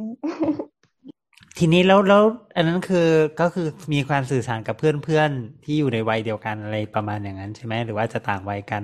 แต่ทีนี้ถ้าเกิดเขาสมมติว่าเพื่อนเพื่อนเขาไม่มีแล้วอะสมมติเพื่อนเพื่อนไม่อยู่แล้ว หรือว่าเพื่อนเพื่อน ไม่มีอะไรประมาณเนี้ย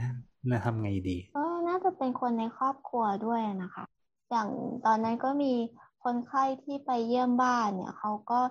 ซึมเศร้าเสร็จแล้วพอทีมเราไปประเมินก็พบว่าเหมือนลูกเขาก็ช่วยดูแลดีอะนะแต่ลูกเขาเวลากินข้าวเขาก็วางข้าวไว้แล้วเขาก็เดินไปทำนู่นทำนี่ไม่มีใครนั่งคุยกับผู้สูงอายุเนอะก็เลยแนะนำให้เขา ต้องเหมือนกับเวลากินข้าวเนี่ย แทนที่เราก็จะต่างคนต่างกินเนาะเดี๋ยวนี้ก็แบบต่างคนต่างก็ดูมือถือก็อาจจะมานั่งคุยกินข้าวพร้อมกันนั่งชวนคุย เพราะว่าใน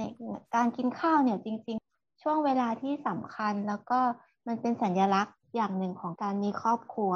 กันเลยงานวิจัยที่เราทำตอนที่เป็นปอเอกเนี่ยก็เป็นเรื่องของการกินข้าวคนเดียว เขาก็ค้นพบว่ามีผลต่อการซึมเศร้าได้ กินอาหารน้อยลง เพราะไม่สนุกแล้ว ผู้สูงอายุที่คนญี่ปุ่นบอกว่า ทุกวันนี้กินข้าวก็เหมือนกินอาหารสัตว์อะเหมือนกินเข้าไปให้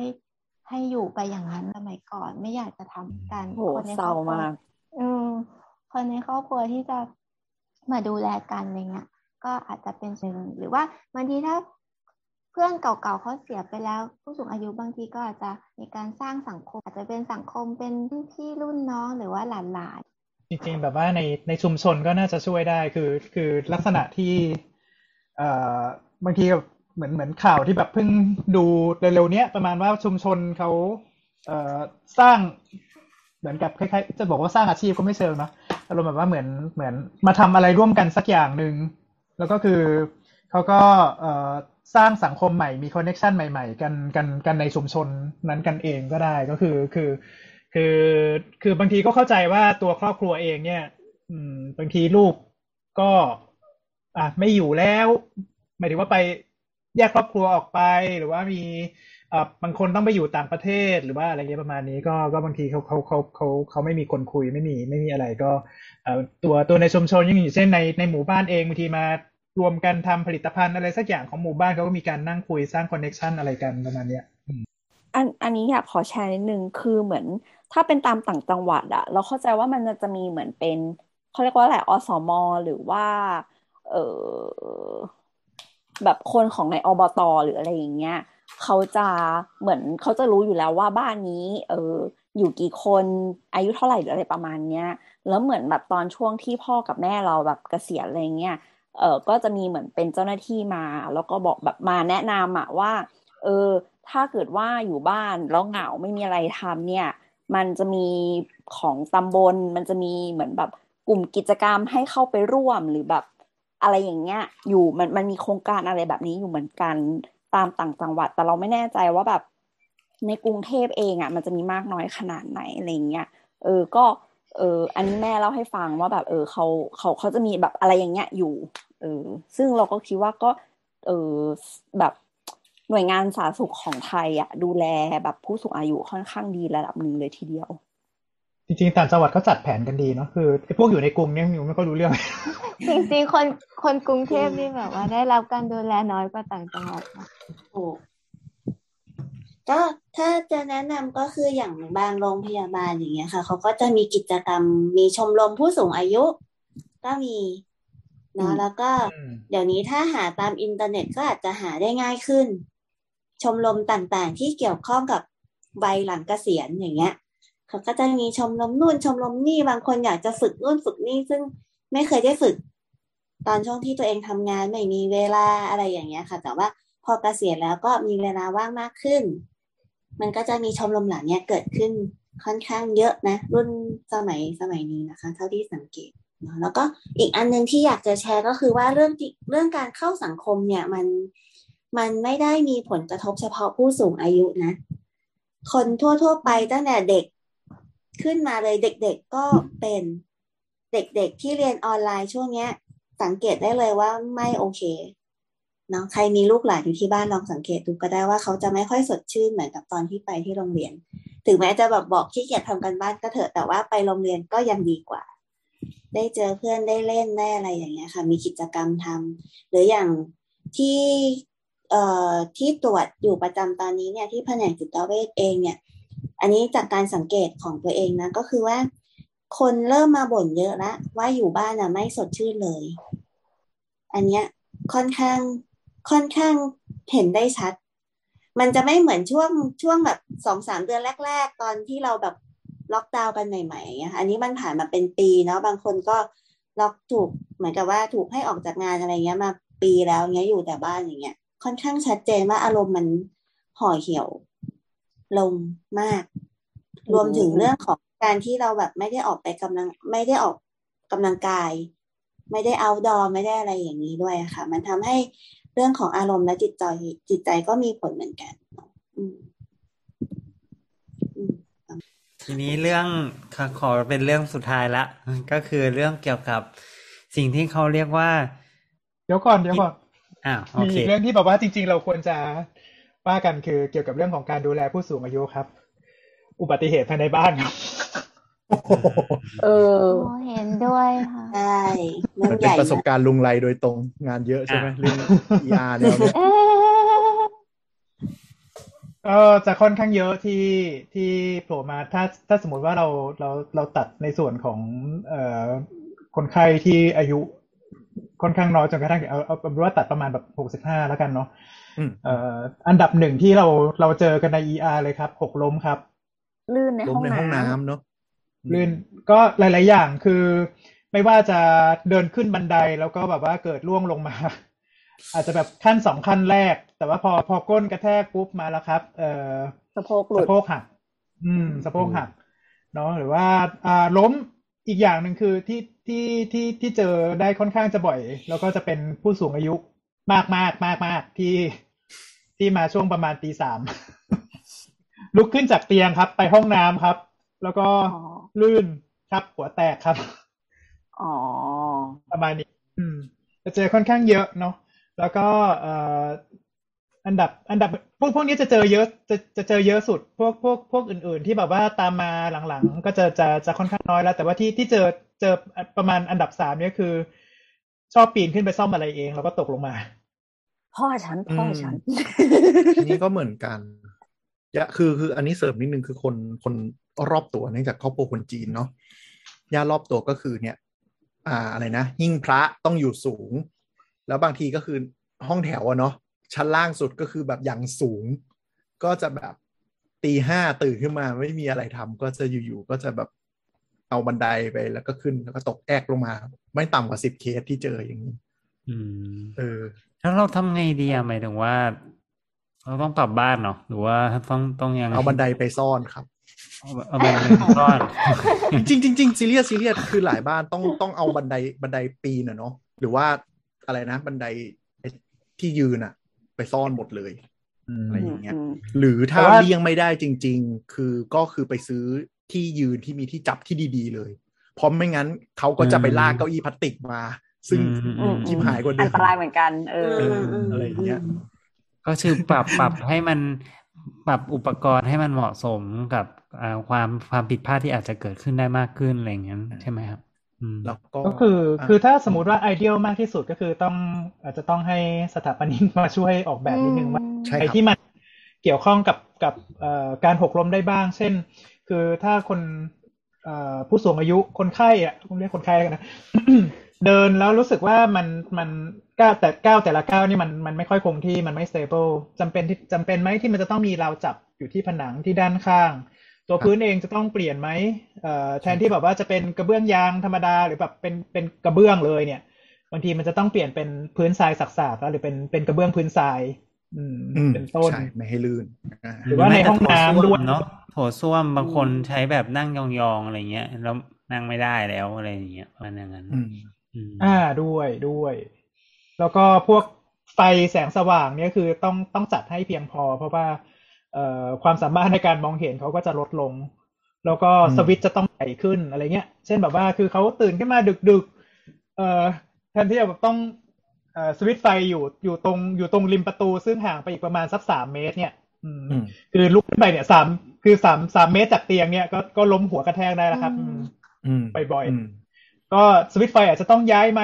สวิตช์ไฟมันจะต้องใหญ่ขึ้นไหมเพื่อที่แบบแปะแล้วก็ เอ่อแปะแปะเอ่อ สามารถสามารถแปะแล้วก็รู้ได้เลยทันทีว่าอันเนี้ยสวิตช์ไฟนะกดปุ๊บหรือว่าจะต้องเป็นอย่างหรือจะเป็นอย่างอื่นแทนเช่นแบบว่าเป็นแบบโบกมือแล้วมันมีแสงวาดคือผ่านแล้วก็เปิดไฟขึ้นมาอะไรเงี้ยต้นเออเป็นแบบหลายอย่างเป็นแบบแหละไฟอัตโนมัติตอนกลางคืนแบบมิสเตอร์อะไรอย่างเงี้ย เดินผ่านเออปกติแล้วแบบแล้วแบบว่าสถาปนิกสมัยเนี้ยคือเขามีสถาปนิกสำหรับผู้สูงอายุเลยปะ มีไหมมีไหมลุงแอมีนมีมีมีมีมีค่ะมีมีครับมีครับ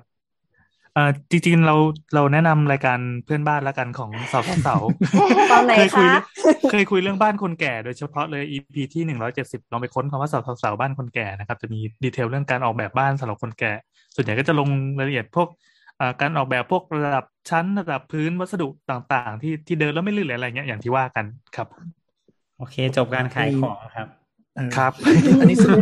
อันนี้อาจจะเสริมอันนิดนี้นึงคืไม่อรู้ชงมา ครับ อันนี้เสริมอีกนิดนึงอันนี้ไม่รู้สาวจะเสริมอะไรรายการอีกรายการหนึ่งอะเหรอ ไม่ใช่ไม่ไม่ไม่เสริมรายการ อันนี้ อันนี้รายการพูดทอจอ ไม่ใช่ ไม่ใช่ไม่ใช่ให้มันพูดเถอะไม่คือค้นพบว่าแบบ พอเราโตขึ้นอะเนาะช่วงแบบยี่สิบปีอะไรเงี้ยหลายคือคนพบว่าหลายคนอะถ้าสมมติบ้านหลังเนี้ยเป็นบ้านที่คิดว่าจะเกษียณอะออกแบบเผื่อแก่ไว้เลยเออตอนนี้ใช่มีญาติ มีญาติผู้ใหญ่แหละคือ พ่อแม่เราอายุจะช่วงประมาณห้าสิบถึงอ่าหกสิบถึงเจ็ดสิบกันละ ช่วงเนี้ยคือกลายเป็นว่าต้องมานั่งแก้บ้านที่ตัวเองสร้างเมื่อยี่สิบปีที่แล้วเพื่อให้ทำให้ตัวเองอยู่ได้มคือมันดูไม่ไม่น่าเชื่อนะคือบางเรื่องออกมาบางทีสร้างบ้านก็แบบเอ้ยไม่อยากให้บันไดมันทึบทำโปร่งอะไรเงี้ย ตอนนี้ก็ต้องหาช่างมานั่งแก้ให้บันไดที่บ้านมีที่จับประตูต้องเป็นยังไงอะไรเงี้ยคือมันดูไม่น่าเชื่อแต่การแก้ที่หลังอะยากกว่าเยอะมาก คือโอเค ถ้ามันเป็นคอนโดอะคุณอาจจะไม่ได้อยู่ยาวไงแต่พอมันเป็นบ้านที่คุณคิดว่าสร้างประมาณสักอายุสี่สิบอย่างเงี้ย แล้วคุณกะจะแบบตายที่เนี่ย คือเผื่อไว้เลยว่าแบบเผื่อแก่สำคัญมากจริง ๆ เพราะว่าเจอหลายคนที่ไม่ได้เผื่อไว้แล้วอยู่ทาวน์เฮาส์อะไรอย่างเงี้ย คือหมายถึงว่าอยู่อยู่ใน budget ที่สามารถทำได้ก็ไม่ได้ทำไว้เพราะคิดว่าเออไม่จำเป็น แล้วตอนนี้คือทรมานมาก เพราะว่าอยู่ทาวน์เฮาส์ห้องนอนอยู่บนสุด กลายเป็นว่าทุกวันนี้จะเดินขึ้นไป ก็แบบไม่ไหวแล้ว เอาเตียงมากลางห้องแบบชั้นลอยนอนเลยอะไรเงี้ยก็เจอ พ่อแม่ดิฉันค่ะ อภิชาติบุพการีมากเลย ซื้อบ้านตอนสี่สิบแล้วก็กะเลยว่าแบบบ้านชั้นเดียว ไม่ขึ้นกระไดเด็ดขาดจบแล้วก็บอกว่าเตรียมเรียบร้อย ใช่ แล้วก็แบบเขาก็แบบเหมือนแบบแบบบอกไว้เลยว่า เออเขาจะต้องแบบ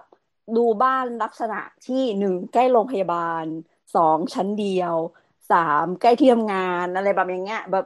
โหมองการณ์ไกลสุดๆ ใช่รู้สึกแบบโอ้โชคดีมากเลยกูมีพ่อแม่ที่ดูแลตัวเองดีเหลือเกินเออเออเออทีนี้เราอืมเราอยากจะโยงเรื่องเนี้ยเข้าสู่อีกเรื่องหนึ่งก็คือ ตอนเนี้ยมันมีสถานที่ที่รับดูแลคนชราด้วย รวมไปถึงอ่ารวมไปถึงมี service ด้วยเนาะแล้วก็ ช่วงหลังๆ เริ่มจะมีคอนโดมิเนียมที่ target เป็นคนเหล่านี้ด้วย แล้วก็บวกกับ service ด้วยซึ่งมีหลายค่ายมากเลยตอนนี้ไม่ว่าจะเป็นฝั่งเหนือของกรุงเทพหรือฝั่งใต้ของบางนาหรืออะไรประมาณอย่างเงี้ยอืมอันนี้มันควรจะไปมันควรจะๆไปสำรวจราคาก่ควรจะไหมเป็นแบบนั้นไหมหรือว่ายังไงหรือว่าไงดีหรือว่าคิดว่ายังไงบ้างฮะนี่เลยรีบเก็บตังค์เลย ใช่ นี่เก็บตังค์โอเคนั้นต้องเก็บอยู่แล้วแหละเก็บตังค์เพื่อ เก็บตังค์เพื่อสามารถไปจ่ายคือเราแบบบ้านที่เป็น service นี้ได้อะไรอย่างนี้อืมอยากจะถามความเห็นของอาจารย์แตงอะว่าเออแบบเนี้ยมันควรไหมหรือว่ามันควรจะยังไงหรือว่าใครควรจะเหมาะสมกับแบบนี้อะไรเงี้ยครับ ก็อย่างที่ญี่ปุ่นเนาะก็จะมีบ้านพักคนชราเยอะมาก แล้วก็จะมีหลายเกรดอะค่ะก็แบบ เกรดธรรมดาไปจนถึงแบบเกรดไฮโซแบบบ้านเหมือนโรงแรมเลยมีแบบห้องอาหารให้เลือกอาหารฝรั่งหรืออาหารญี่ปุ่นมีห้องรับรองสำหรับจะมีแขกมาเยี่ยมเราตอนที่เราอยู่บ้านพักคนชราแล้วอะไรเงี้ยนะแล้วก็แต่ว่าเคยคุยกับผู้จัดการบ้านพักคนชราที่ญี่ปุ่นแล้วเขาก็ถามว่าแบบเอ้ยแบบเราก็บอกว่าเอ้บ้านพักคนชราที่ไทยยังน้อยมากเลย เหมือนเราก็บ่นบ่นไปอะแต่ว่าก็เลยผู้จัดเรากพยายามจะบ้นพักสร้างบ้าง ไม่ใช่เออเราเราก็อยากจะมีกิจการของเราแต่เราไม่มีเงินไม่ใช่แล้วเราก็ได้บ่นกับเขาว่าเอ้ยเมืองไทยมันน้อยมากเลยนะอะไรเงี้ยแต่คนผู้จัดการเขาบอกว่าเฮ้ยแต่ว่าผมคิดว่าในทางกลับกันจริง ๆ อะ คุณไม่ควรจะต้องสร้างบ้านพักคนคุณควรจะให้เหมือนคนแก่ได้อยู่บ้านของเขา แต่ว่าได้อยู่อย่างแบบ แข็งแรงได้อยู่อย่างช่วยเหลือตัวเองได้ ไปให้นานที่สุดในชุมชนไม่ดีกว่าเลย เพราะว่าชุมชนไทยอะมันก็ที่ดีแล้ว ต่อให้คุณบ้านพักสร้างบ้านพักคน มันก็ไม่พอหรอกดูอย่างญี่ปุ่นสิคิวต้องรอคนที่อยู่ก่อนตายถึงจะเข้ามาได้คือรอคิวกันเป็นหลายแบบเป็นหลายหลายปีเลยอะกว่าว่าคนที่อยู่เดิมอาจจะเสียอย่างเงี้ยค่ะ ก็เลยคิดว่าแบบ แต่ว่าถ้าเกิดเรามีเงินแล้วเรารู้สึกว่า เออ เข้าไปอยู่แล้วเรา สบายเหมือนกับรู้สึกปลอดภัยอย่างเงี้ยก็คิดว่าโอเคนะ แต่ว่าคิดสำรู้สึกว่าสำหรับประเทศเราอะต่อให้เราสร้างบ้านยังไงก็สร้างไม่ทันผู้แทนเราอืมตอนนี้เหมือนกับในใจเราเราชนของเราอะคือเขาจะใช้คำว่า aging in บ้านของตัวเองอะสำหรับคนเข้าไปอยู่บ้านพักคน แต่บ้านเราก็ยังรู้รู้สึกอย่างหนึ่งที่ตัวเลือกตัวเลือกอาจจะไม่เป็นบ้านพักคนชราอีกอันหนึงก็คือจ้างผู้ดูแลผู้สูงอายุอ่ามาประจำบ้านใช่เนาะใช่ที่เจอเยอะ อันนี้ที่ญี่ปุ่นก็จะไม่มีคือเขาจะไม่มีคนมาอยู่ที่บ้าน เพราะว่าค่าแรงเขาแบบแพงมากการจ้างคนมาแน่นอนเขาก็ค่อนข้างซึ่งเข้าใจว่าบ้านเราก็จะมีเหมือนกับศูนย์ที่ส่งอ่าพี่เลี้ยงพวกเนี้ยเนาะก็จะมีเหมือนกับได้รับการอบรมอะไรอย่างนี้ชัดเจนด้วยมั้งแต่รายละเอียดไม่แน่ใจว่าอย่างไงใช่จะเป็นค่ะตัวเลือกก็หนึ่งจะมีหลายเกรดแต่ว่าข้อข้อหนึ่งที่ต้องระวังก็คือของที่ไทยเนี่ยคือ ถึงจะบอกว่ามีการอบรมตามศูนย์ แล้วถึงจะค่อยส่งคนมาคือ คือบ้านเราอะเคยเคยใช้บริการเนอะตอนดูแลอาม่าอย่างเงี้ยค่ะปัญหาที่เจอก็คือ อบรมก็จริงทำได้หรือเปล่านั่นอีกเรื่องหนึ่งถ้าอย่างเป็นที่ญี่ปุ่นอย่างเงี้ยค่ะ เขาจะมีเหมือนเป็น certificate มีข้อสอบกลาง คือคุณจะต้องผ่าน standard ของเขาอืมอย่างเงี้ยค่ะ ซึ่งมันเป็นมันเหมือนกับเป็นการรับประกันชนิดหนึ่ง แต่ของที่ไทยมันไม่ใช่แบบนั้นเนาะเหมือนเสี่ยงดวงเอา ถ้าถ้าถ้าสถาบันไหนเขาเขาค่อนข้างมีชื่อเสียงก็อาจจะอาจจะมีราคาค่าใช้จ่ายเพิ่มขึ้นกว่า แต่ว่าความเสี่ยงมันก็จะน้อยลงเนาะคืออย่างของบ้านบ้านเราที่เคยเจอปัญหาก็คือว่าเขามาอยู่อะแต่ว่า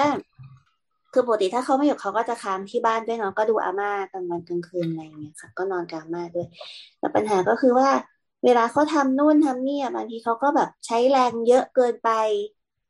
บางทีมันก็ไม่ค่อยเหมาะสม หรือมันอาจจะไม่ได้เหมาะสมกับสภาพบ้านของเราอะไรอย่างเงี้ย อยู่ๆไปร้านผ้าม่านเริ่มซุดอะไรอย่างเงี้ย ซึ่งมันก็ไม่โอเคไง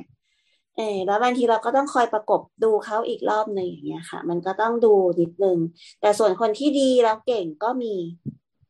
ก็ต้องก็ต้องเลือกก็ต้องเลือกนิดนึงเหมือนกัน ค่ะ เลือกก็แล้วจะเป็ก็นวัดดวงแล้วก็ จังหวะใช่ที่จะเจอคนดีไม่ดีเนาะเหมือนเหมือนใช่พูดง่ายๆเหมือนจ้างเหมือนจ้างพี่เลี้ยงหรือจ้างอะไรแหละแม่บ้านเหมือนกันเลยแหละใช่อืมเหมือนจ้างอาแม่รมบ้านณ์นั้นอารมณ์นั้นคือที่แบบว่าเคยเจอคนดูแลที่เก่งๆของแบบคนไข้อืมคนนั้น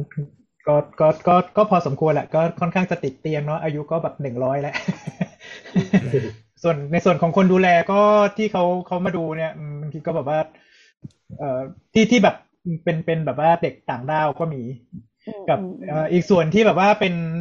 มานี่แบบโหเก่งมากเลยคือ แบบว่ารวบรวมยาทุกอย่างกินเวลาที่ไหน กินเวลาไหนตืดตืดตืดตืดตืดบอกถามอะไรรู้หมด คือคือหันไปถามลูกเนี่ยลูกก็แบบอืมตอบอะไรไม่ค่อยได้ อืม แต่ว่าแบบอืมพอถามคนดูแลแล้วคือถามอะไรรู้รู้หมดรู้รู้ทุกอย่างที่แบบว่าเก่งๆขนาดนี้ก็ก็ก็ก็ก็ก็มีอืมแต่ก็ไม่รู้ไม่รู้หายยากไหมอืม ในอืมในวงการคนที่เป็นเอ่อเหมือนคนดูแลคนแก่เนี่ยครับเขามีเขามีการประชุมหรือว่าการการสัมมนาอะไรเกี่ยวกับอ่าสังคมของผู้สูงวัยในอนาคตอันใกล้ไหมครับ ว่าเรามีการผลิตบุบุคลากรเพิ่มหรือว่าเรามีการเทรนนิ่งอะไรกันเพิ่มเนี่ยครับเรามีเราเห็นแนวโน้มอะไรกันไหมครับ ในแง่ของการที่เป็นผู้ดูแลเนี่ยคงคงไม่มั้งแต่ว่าถ้าถ้าเป็นถ้าเป็นหมอหรือว่าแบบเป็นเอ่อ บุคลากรทางการแพทย์ที่เกี่ยวข้องกับเรื่องของเวชศาสตร์สูงอายุพวกเนี้ยเขาเขาก็น่าจะจัดประชุมกันเป็นประจำอืมเนอะน่าน่าน่าจะมีการเตรียมตัวอะไรในอนาคตกันแล้วเนอะครับอ่าก็จะมีสมาคมผู้ดูแลผู้สมัครจัดอบรมอืมแต่อาจจะไม่ได้แบบเป็นอาจจะไม่ได้ทราบกันในวง เพราะอ่าอย่างที่เคยคุยกันในในในเรื่องบ้านคนแก่ก็รู้สึกว่า อ่าอย่างวงการอสังหาเขาก็จะมีการทำบ้านสำหรับผู้สูงอายุ โดยเฉพาะอันนี้คือสำหรับเรื่องของคนมีตังค์นะคือไปปั๊บแล้วก็สร้างบ้านแล้วก็ให้คนแก่อยู่เหมือนเป็นคอนเซปต์ใหม่ของไม่ใช่ไม่ใช่ของพศนี้แต่เป็นของคนในรุ่นเราเราอะในวันที่เราแก่ตัวลง แล้วก็วิธีการติดบ้านหรือว่าอุปนิสัยต่างๆ ก็จะไม่เหมือนรุ่นเจนนี้ละที่อากงอาม่าจะยกขอว่าจะอยู่ที่นี่ไปจนตาย แต่ตอนนั้นอาจจะ อ่าแล้วไหนๆเราก็ไม่มีลูกหรือว่าเราไม่ได้แต่งงานก็อาย้ายไปอยู่กับเพื่อนไปสร้างคอมมูนิตี้สร้างอะไรกัน มันก็จะเป็นอย่างนั้นแล้วก็มีคนดูแลมีรู้สึกว่ามันจะมีกลุ่มอาชีพแบบใหม่ที่เกิดขึ้นมาครับ ก็คือเป็นกลุ่มคนที่มาดูแลผู้สูงวัยโดยเฉพาะเนี่ยครับ ครับก็เลยแชร์ให้ฟังอะคราวนี้กันกันเข้าสู่คำถามท้ายๆนะครับ ก็คือว่าอ่ออยากจะทราบเรื่องเกี่ยวกับการเตรียมตัวที่จะ จากโลกนี้ไป ก็คือเกี่ยวกับเรื่อง เอ่อพินัยกรรมชีวิตเนี่ยคืออะไรฮะเรารู้สึกว่ามันสามารถเป็นได้อีกหนึ่ง EP เลยเอาเหรองั้นพูดแย้มมันแย้เป็นมไปนิดนึงก็ได้เรื่องใหญ่มากอะถ้าเราตกไปแจนช่วยเหมือนกับเหมือนกับเออคือเหมือนกับเหมือนที่ในยกรรมปกติก็จะพูดถึงเงิน อันนี้ก็จะพูดเรื่องว่าเออต่อไปเนี่ย อยากจะให้ชีวิตของเราจะเป็นยังไงต่อ คนนั้นว่าเหมือนเขาอยากจะให้สมมุติว่าเขาตัดสินใจไม่ได้แล้วเนี่ยเขาอยากจะให้การรักษาของเขายังไงต่อ อย่างเช่น ถ้าเกิดเขาเป็นไประยะท้ายๆเนี่ยตอนนั้นเขาอาจจะตัดสินต้องการที่จะการปั๊มช่วยฉีดท่อหายใจไหมแล้วก็อาจจะรวมไปถึงงานศพหรือว่าสิ่งที่ตอนนี้ก็พยายามเหมือนให้ความรู้นี้เพราะว่าพอมันเกิดปัญหาขึ้นบางทีญาติเนี่ยก็ สับสนหรืออย่างที่ห้องฉุกเฉินก็น่าจะเจอบ่อยว่าเอามาถึงแล้วจะให้ทำยังไงต่อเนี่ยทำให้ญาติช่วยดูแล้วก็เป็นไปตามใช่ก็คือปัญหาที่เจอบ่อย อย่างเช่นว่า คนไข้อาจจะมาแล้วอาจจะเหมือนกับสติสัมปชัญญะเริ่มไม่ค่อยโอเค การตัดสินใจเริ่มแย่ลง ไม่ว่าจะอยู่ใน condition ในสภาพไหนก็แล้วแต่อย่างเงี้ยค่ะเอ่อส่วนหนึ่งที่เป็นปัญหามาก ๆ ก็คือว่าญาติ บางทีความเห็นเขาไม่ตรงกันเนาะแต่ในในในทางพวกพวกหมอพวกเรากันเองเนี่ยค่ะ คือเราจะถือญาติชั้นที่หนึ่งก่อน ก็คือลูกเนาะให้ให้เป็นผู้ตัดสินใจร่วมกัน ทีนี้บางทีพี่น้องก็อาจจะไปคนละทางอะไรอย่างเงี้ยค่ะ ก็จะมีปัญหาว่าทะเลาะกันบ้าง จนกระทั่งเราก็คนปฏิบัติเนาะหมอบุคลากรทางการแพทย์ก็ทำตัวไม่ถูกเหมือนกันว่าตกลงจะ เอายังไงต่อจะทำยังไง เดี๋ยวมันจะไม่ทันเวลาแล้วนะอะไรอย่างเงี้ยค่ะ คือ คือยังไงเราต้องรักษาชีวิตก่อนแน่ๆแหละ แล้วสุดท้ายจะทำยังไงก็ค่อยว่ากัน แต่มันก็จะมีจังหวะความที่มันเป็นโกลาหลอยู่ตรงนั้นด้วยเหมือนกัน ก็ อืม ก็ก็จะเป็นประมาณนี้แล้วก็อันหนึ่งที่สงสัยอันนี้สงสัยเองเนาะไม่รู้มีใครมีคำตอบไหมก็คือว่าถ้าสมมติเราทำพินัยกรรมชีวิตไว้แล้วเนี่ย แล้วเราจะทำยังไงให้คนอื่นรู้ ถึงจุดจุดหนึ่งที่เราไม่สามารถบอกอะไรใครได้แล้ว คนอื่นเขาจะรู้ไหมว่าเรามีของสิ่งนี้อยู่ แล้วมันอยู่ตรงไหน อย่างเงี้ย อันนี้อันนี้ไม่รู้ข้อมูลจริง ๆ มีบางคนบอกว่าให้ไปสัก เพราะว่าในทางกฎหมายเนี่ย มันคือมันคือแค่ที่มันเราจำคำแบบที่เขาเขียนไปในในตัวที่มันจะยื่นเป็นพรบไม่ได้นะแต่ว่าเขาบอกว่ามันเป็นเหมือนแบบลักษณะของสิ่งที่ ทำให้ผู้อื่นสามารถเห็นและเข้าใจได้ คืออย่างเช่นการสักหรือว่าการแบบมีกระดาษใส่เข้าไปในกระเป๋าสตางค์หรือแบบเอออยู่ในแบบกระเป๋ากางเกง หรืออะไรเงี้ยพกติดตัวไว้เอออะไรอย่างเงี้ยค่ะในทางกฎหมายอะถือว่าทำได้ ถือว่าเนี่ยคือเป็นเป็นแบบ living will แล้วเอออะไรอย่างเงี้ยเออ แล้วก็อันนี้คือคือเคยที่แบบเคยฟังเรื่อง palliative care เอ่อใน Clubhouse เนาะเมื่อสักสองสามเดือนที่แล้วอะไรเงี้ยก็จะมีแบบทางนักกฎหมายแล้วก็หมอที่เขาดูแลเรื่องนี้เนาะเขาก็มาแบบเล่าให้ฟังว่าเออมันเริ่มเหมือนแบบเขาพยายามจะผลักเป็นเป็นตัวพรบอะถ้าเราฟังไม่ผิดนะเออแล้วก็เออในทางการแพทย์เนี่ยเขาก็จะพยายามที่ทำยังไง ให้เอ่อคนแก่หรือว่าผู้ป่วยที่ที่จะเข้ารับการรักษาหรือว่าเอออยู่ณสภาพตรงนั้นเนี่ยได้จากไปอย่างแบบมีศักดิ์ศรีของความเป็นมนุษย์อยู่ เออ ไม่ได้แบบว่าไปแบบในสภาวะที่ทรมานหรือว่า เออแบบเหมือนเหมือนแบบถูกกระทำให้แบบเจ็บก่อนตายหรืออะไรประมาณอย่างเงี้ยค่ะ เออ ก็ ไปเป็นไปแนวทางนั้นอะไรประมาณเนี้ยอืม แล้วก็มันมีคำหนึ่งที่แบบหมอหมอในห้องนั้น ตอนตอนที่เราฟังกันเนาะเขาบอกว่า เนี่ย คนคนไทยอะ ส่วนใหญ่แบบ จะชอบมีโรคโรคโรคแบบกระตัญญูฉุกเฉิน เหมือนบอกว่า แบบมาทะเลาะกันในสภาวะที่แบบจะต้องตัดสินใจอะว่าจะจะแบบจะปั๊มไม่ปั๊ม จะสอดท่อหรือเปล่าแบบถ้าแบบหมอก็ให้ข้อมูลไปแล้วนะ ว่าถ้าสอดอาจจะแบบเป็นผักตอนนะอะไรเงี้ยมันจะแบบเออสมผลกระทบหนึ่งสองสามสี่ห้าอย่างเงี้ยก็คือแบบเหมือนหมอได้อินฟอร์มทุกอย่างไปแล้วอะไรเงี้ยแต่ว่าเหมือนคนที่ไม่ค่อยจะแบบได้มาเจอผู้ป่วยหรือว่าคนไข้อะไรเงี้ยก็จะแบบเออไม่ได้ต้องมาสัมผัส จริงๆอะในว่าวันวันต่อวันที่เขาจะต้องดูแลหลังจากนั้นอะเป็นยังไงอย่างเงี้ยแล้วก็จะชอบแบบว่า ฉันมีเงินต้องแบบรักษาให้ได้สี่หรืออะไรประมาณเงี้ยก็จะเป็นแบบประเด็นที่เขาเรียกว่าหมอส่วนใหญ่น่าจะแบบปวดหัวมากที่สุดอะไรเงี้ยว่าแบบจะดีลกับคนเหล่านี้ยังไงเออเพราะว่าสุดสรุปสุดท้ายแล้วเนี่ย คนที่คนที่อยู่กับกับใกล้ชิดกับผู้ป่วยหรือคนที่ต้องดูแล คนแก่จริง ๆ อะ เขาจะรู้แหละว่าถึงจุดหนึ่งเนี่ย ดูแลต่อไปอะมันเบิร์นเอาทั้งเราแล้วก็ทั้งทั้งตัวคนที่เขากำลังจะไปด้วย สู้ให้เขาแบบไปสบายๆเออก็น่าจะดีต่อทั้งคู่มากกว่าอะไรประมาณเนี้ย อันนี้เท่าที่ฟังในคลับเฮาส์มานะคะแต่ก็แต่ก็ต้องอย่าสับสนนะคะว่ามันไม่ใช่ มันไม่ใช่พี่ในมันไม่ใช่จดหมายแสดง เจตจำนงว่าจะไม่รับการรักษาทั้งทั้งที่รักษาได้อืมคนละอืมเรื่องนะเอยมันจะมีเส้นบางๆกั้นอยู่เท่านั้นเองไม่งั้นมันจะมันจะกลายเป็นคล้ายๆ กับกระเดียดไปทางยูทานาเซีย หรือไม่ก็ทางแบบการภาวะซึมเศร้าหรืออยากฆ่าตัวตายอะไรอย่างเงี้ยอืมมอันเนี้ยต้องเป็นสิ่งที่ที่แยกแยกออกจากกันนะคะ อย่าเอาไปปนกันนะอืมอืมใช่ค่ะใช่ค่ะมีอะไรไหมโอคะเค ก็ นั่นก็เป็นเรื่องที่น่าสนใจไว้เดี๋ยวเราจะคุยกันอีกเพราะมันจะเกี่ยวพ,พันกับโรคอื่นที่ไม่ใช่เกี่ยวกับเรื่องความแก่ด้วยนะครับ ก็อ่อสุดท้ายนี้คุณหมอแตงในฐานะที่เป็นผู้เชี่ยวชาญด้านผู้สูงอายุมีอยากอะไรอยากจะฝากพวกเราไหมครับ หรือว่าฝากโฆษณาอะไรไหมครับงั้นก็ฝาก keyword ที่สามอันเมื่อกี้เนาะ เนาะก็เรื่องของอาหารออกกำลังกายแล้วก็การเข้าสังคมเนาะก็อยากจะให้ทุกคนดูแลตัวเองตั้งแต่ตอนนี้เนาะเหมือนที่อย่างบอกว่าผู้ชายขี้โกงอย่างผู้หญิงเราอะก็ต้องรีบสะสมแคลเซียมผู้ต้องรีบสะสมแคลเซียมให้มันเยอะๆไว้ก่อนที่มันจะ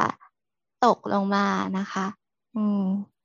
ก็คืออาหารการออกกำลังกายแล้วก็การเข้าสังคมเนาะตามที่ที่คุณหมอแตงได้เอ่อ concept มาจากเอ่อ ที่ไปร่ำเรียนมาจากเมืองไกลโอเคเมืองเกาะตัวใดเลยนะตัวใด ใช่ใช่ใช่ต้องโฆษณาหน่อยเร็วโอเคเอาแต่แต่เอ่อเดี๋ยวแจโปรนเฟสเซอร์มาด่าเอาเหรอก็ฟังไม่รู้เรื่องหรอกไม่เป็นไร ภาษาไทยคุณคุณหมอแจนจะมีอะไรมาฝากอีกไหมครับ เออ ฝากเรื่องอะไรดี ฝากเรื่องอ๋อฝากเรื่องอะอันนี้อาจจะยังไม่ได้พูดเมื่อกี้ก็คือ อาจจะต้องใช้วิธีการสังเกต ถ้าในผู้สูงอายุนะคะ คนที่ดูแลเนี่ย มีความสำคัญมากในการช่วยดูแลสังเกต สิ่งที่เริ่มผิดปกติ บางทีอืมอาจจะเป็นเรื่องเล็กๆ น้อยๆ แต่ว่าถ้าเราลองนึกย้อนกลับไปสักแบบสองสามปีที่แล้วเนี่ย เอ๊ะ ไม่เป็นแบบนี้นี่นาอะไรอย่างเงี้ยค่ะ อันนี้อาจจะต้องเริ่มดูดีๆละโดยเฉพาะเรื่องของทางพฤติกรรมจิตใจ ซึ่งบางทีมันดูยากมาก เพราะถ้าเราอยู่กับเขาทุกวันทุกวันแล้วเขาค่อยๆเปลี่ยนไปทีละนิดเนี่ยบางทีเราไม่ได้ทันสังเกตหรอก รู้อีกทีหนึ่งคือมันผิดปกติไปค่อนข้างเยอะละเนาะที่จะพอช่วยได้ก็เนี่ยแหละ ลองนึกเปรียบเทียบกับปีสองปีที่แล้วหรือปลายปีต้นปีอย่างเงี้ยค่ะ ลองเปรียบเทียบดูว่ามันมีอะไรบางอย่างที่มันเปลี่ยนไปไหม เช่น ความระมัดระวังบางอย่างลดลงไหม คนที่เคยแบบเป็นระเบียบมาก ๆ เริ่มไม่ค่อยเป็นระเบียบหรือเปล่า การพูดคุยบางครั้งเริ่มเป็นไอ้โน่นไอ้นั่นไอ้นี่แทนที่จะเป็นพูดชื่ออะไรอย่างเงี้ยค่ะ เริ่มเป็นบ่อยขึ้นหรือเปล่า อะไรอย่างนี้เนาะ อันนี้ก็ฝากช่วยสังเกตหรืออย่างเรื่องของช่องปากที่ที่แตงพูดไปเมื่อกี้ คือผู้สูงอายุส่วนใหญ่เขาบอกไม่ได้นะ ว่าเขามีปัญหาข้างในปากมีแต่คนข้างนอกที่ต้องคอยสังเกตว่าเขากินอาหารต่างไปจากเดิมนะเขาเริ่มบ่นท้องอืดนะแต่เขาจะไม่บ่นเรื่องฟัน เพราะเขาไม่รู้ว่ามันคืออะไรอืมเนาะแล้วก็บางทีความรู้สึกในช่องปาก พออายุเยอะขึ้นมันมันลดลงอะค่ะ ไม่ว่าจะการรับรสก็แล้วแต่ความรู้สึกเจ็บปวดภายในช่องปากบางทีมันก็น้อยลง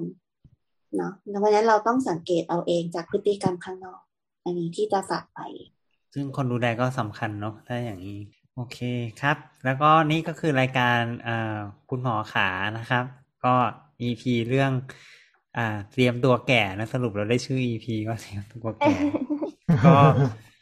ก็ต้องขอบคุณอ่าอาจารย์แตงนะครับ แล้วก็คุณหมอแจนมากเลยนะครับ ทั้งทั้งคู่นะครับ ก็ ถ้ามีคำถามอะไรคุณผู้ฟังมีคำถามอะไรอยากจะฝากคุณหมอทั้งสองท่านนะครับ ก็รบกวนอ่าพูดคุยกับเรามาได้เลยนะครับ โดยติดแฮชแท็กคุณหมอขานะครับ หรือว่าจะส่ง message มาก็ได้นะครับ ถ้าเป็นใน Twitter ก็เป็น doc underscore please นะครับ ถ้าใน Facebook ก็เป็น fan page อ่าสามโคก Radio Podcast นะครับ ก็ไว้เจอกันใหม่ครั้งหน้านะครับ สวัสดีครับ สวัสดีครับครับขอณสวัสดีสวัสดีครัค่ะบเย้ครับ โคตรยาวอะ ยาวมากก็จะ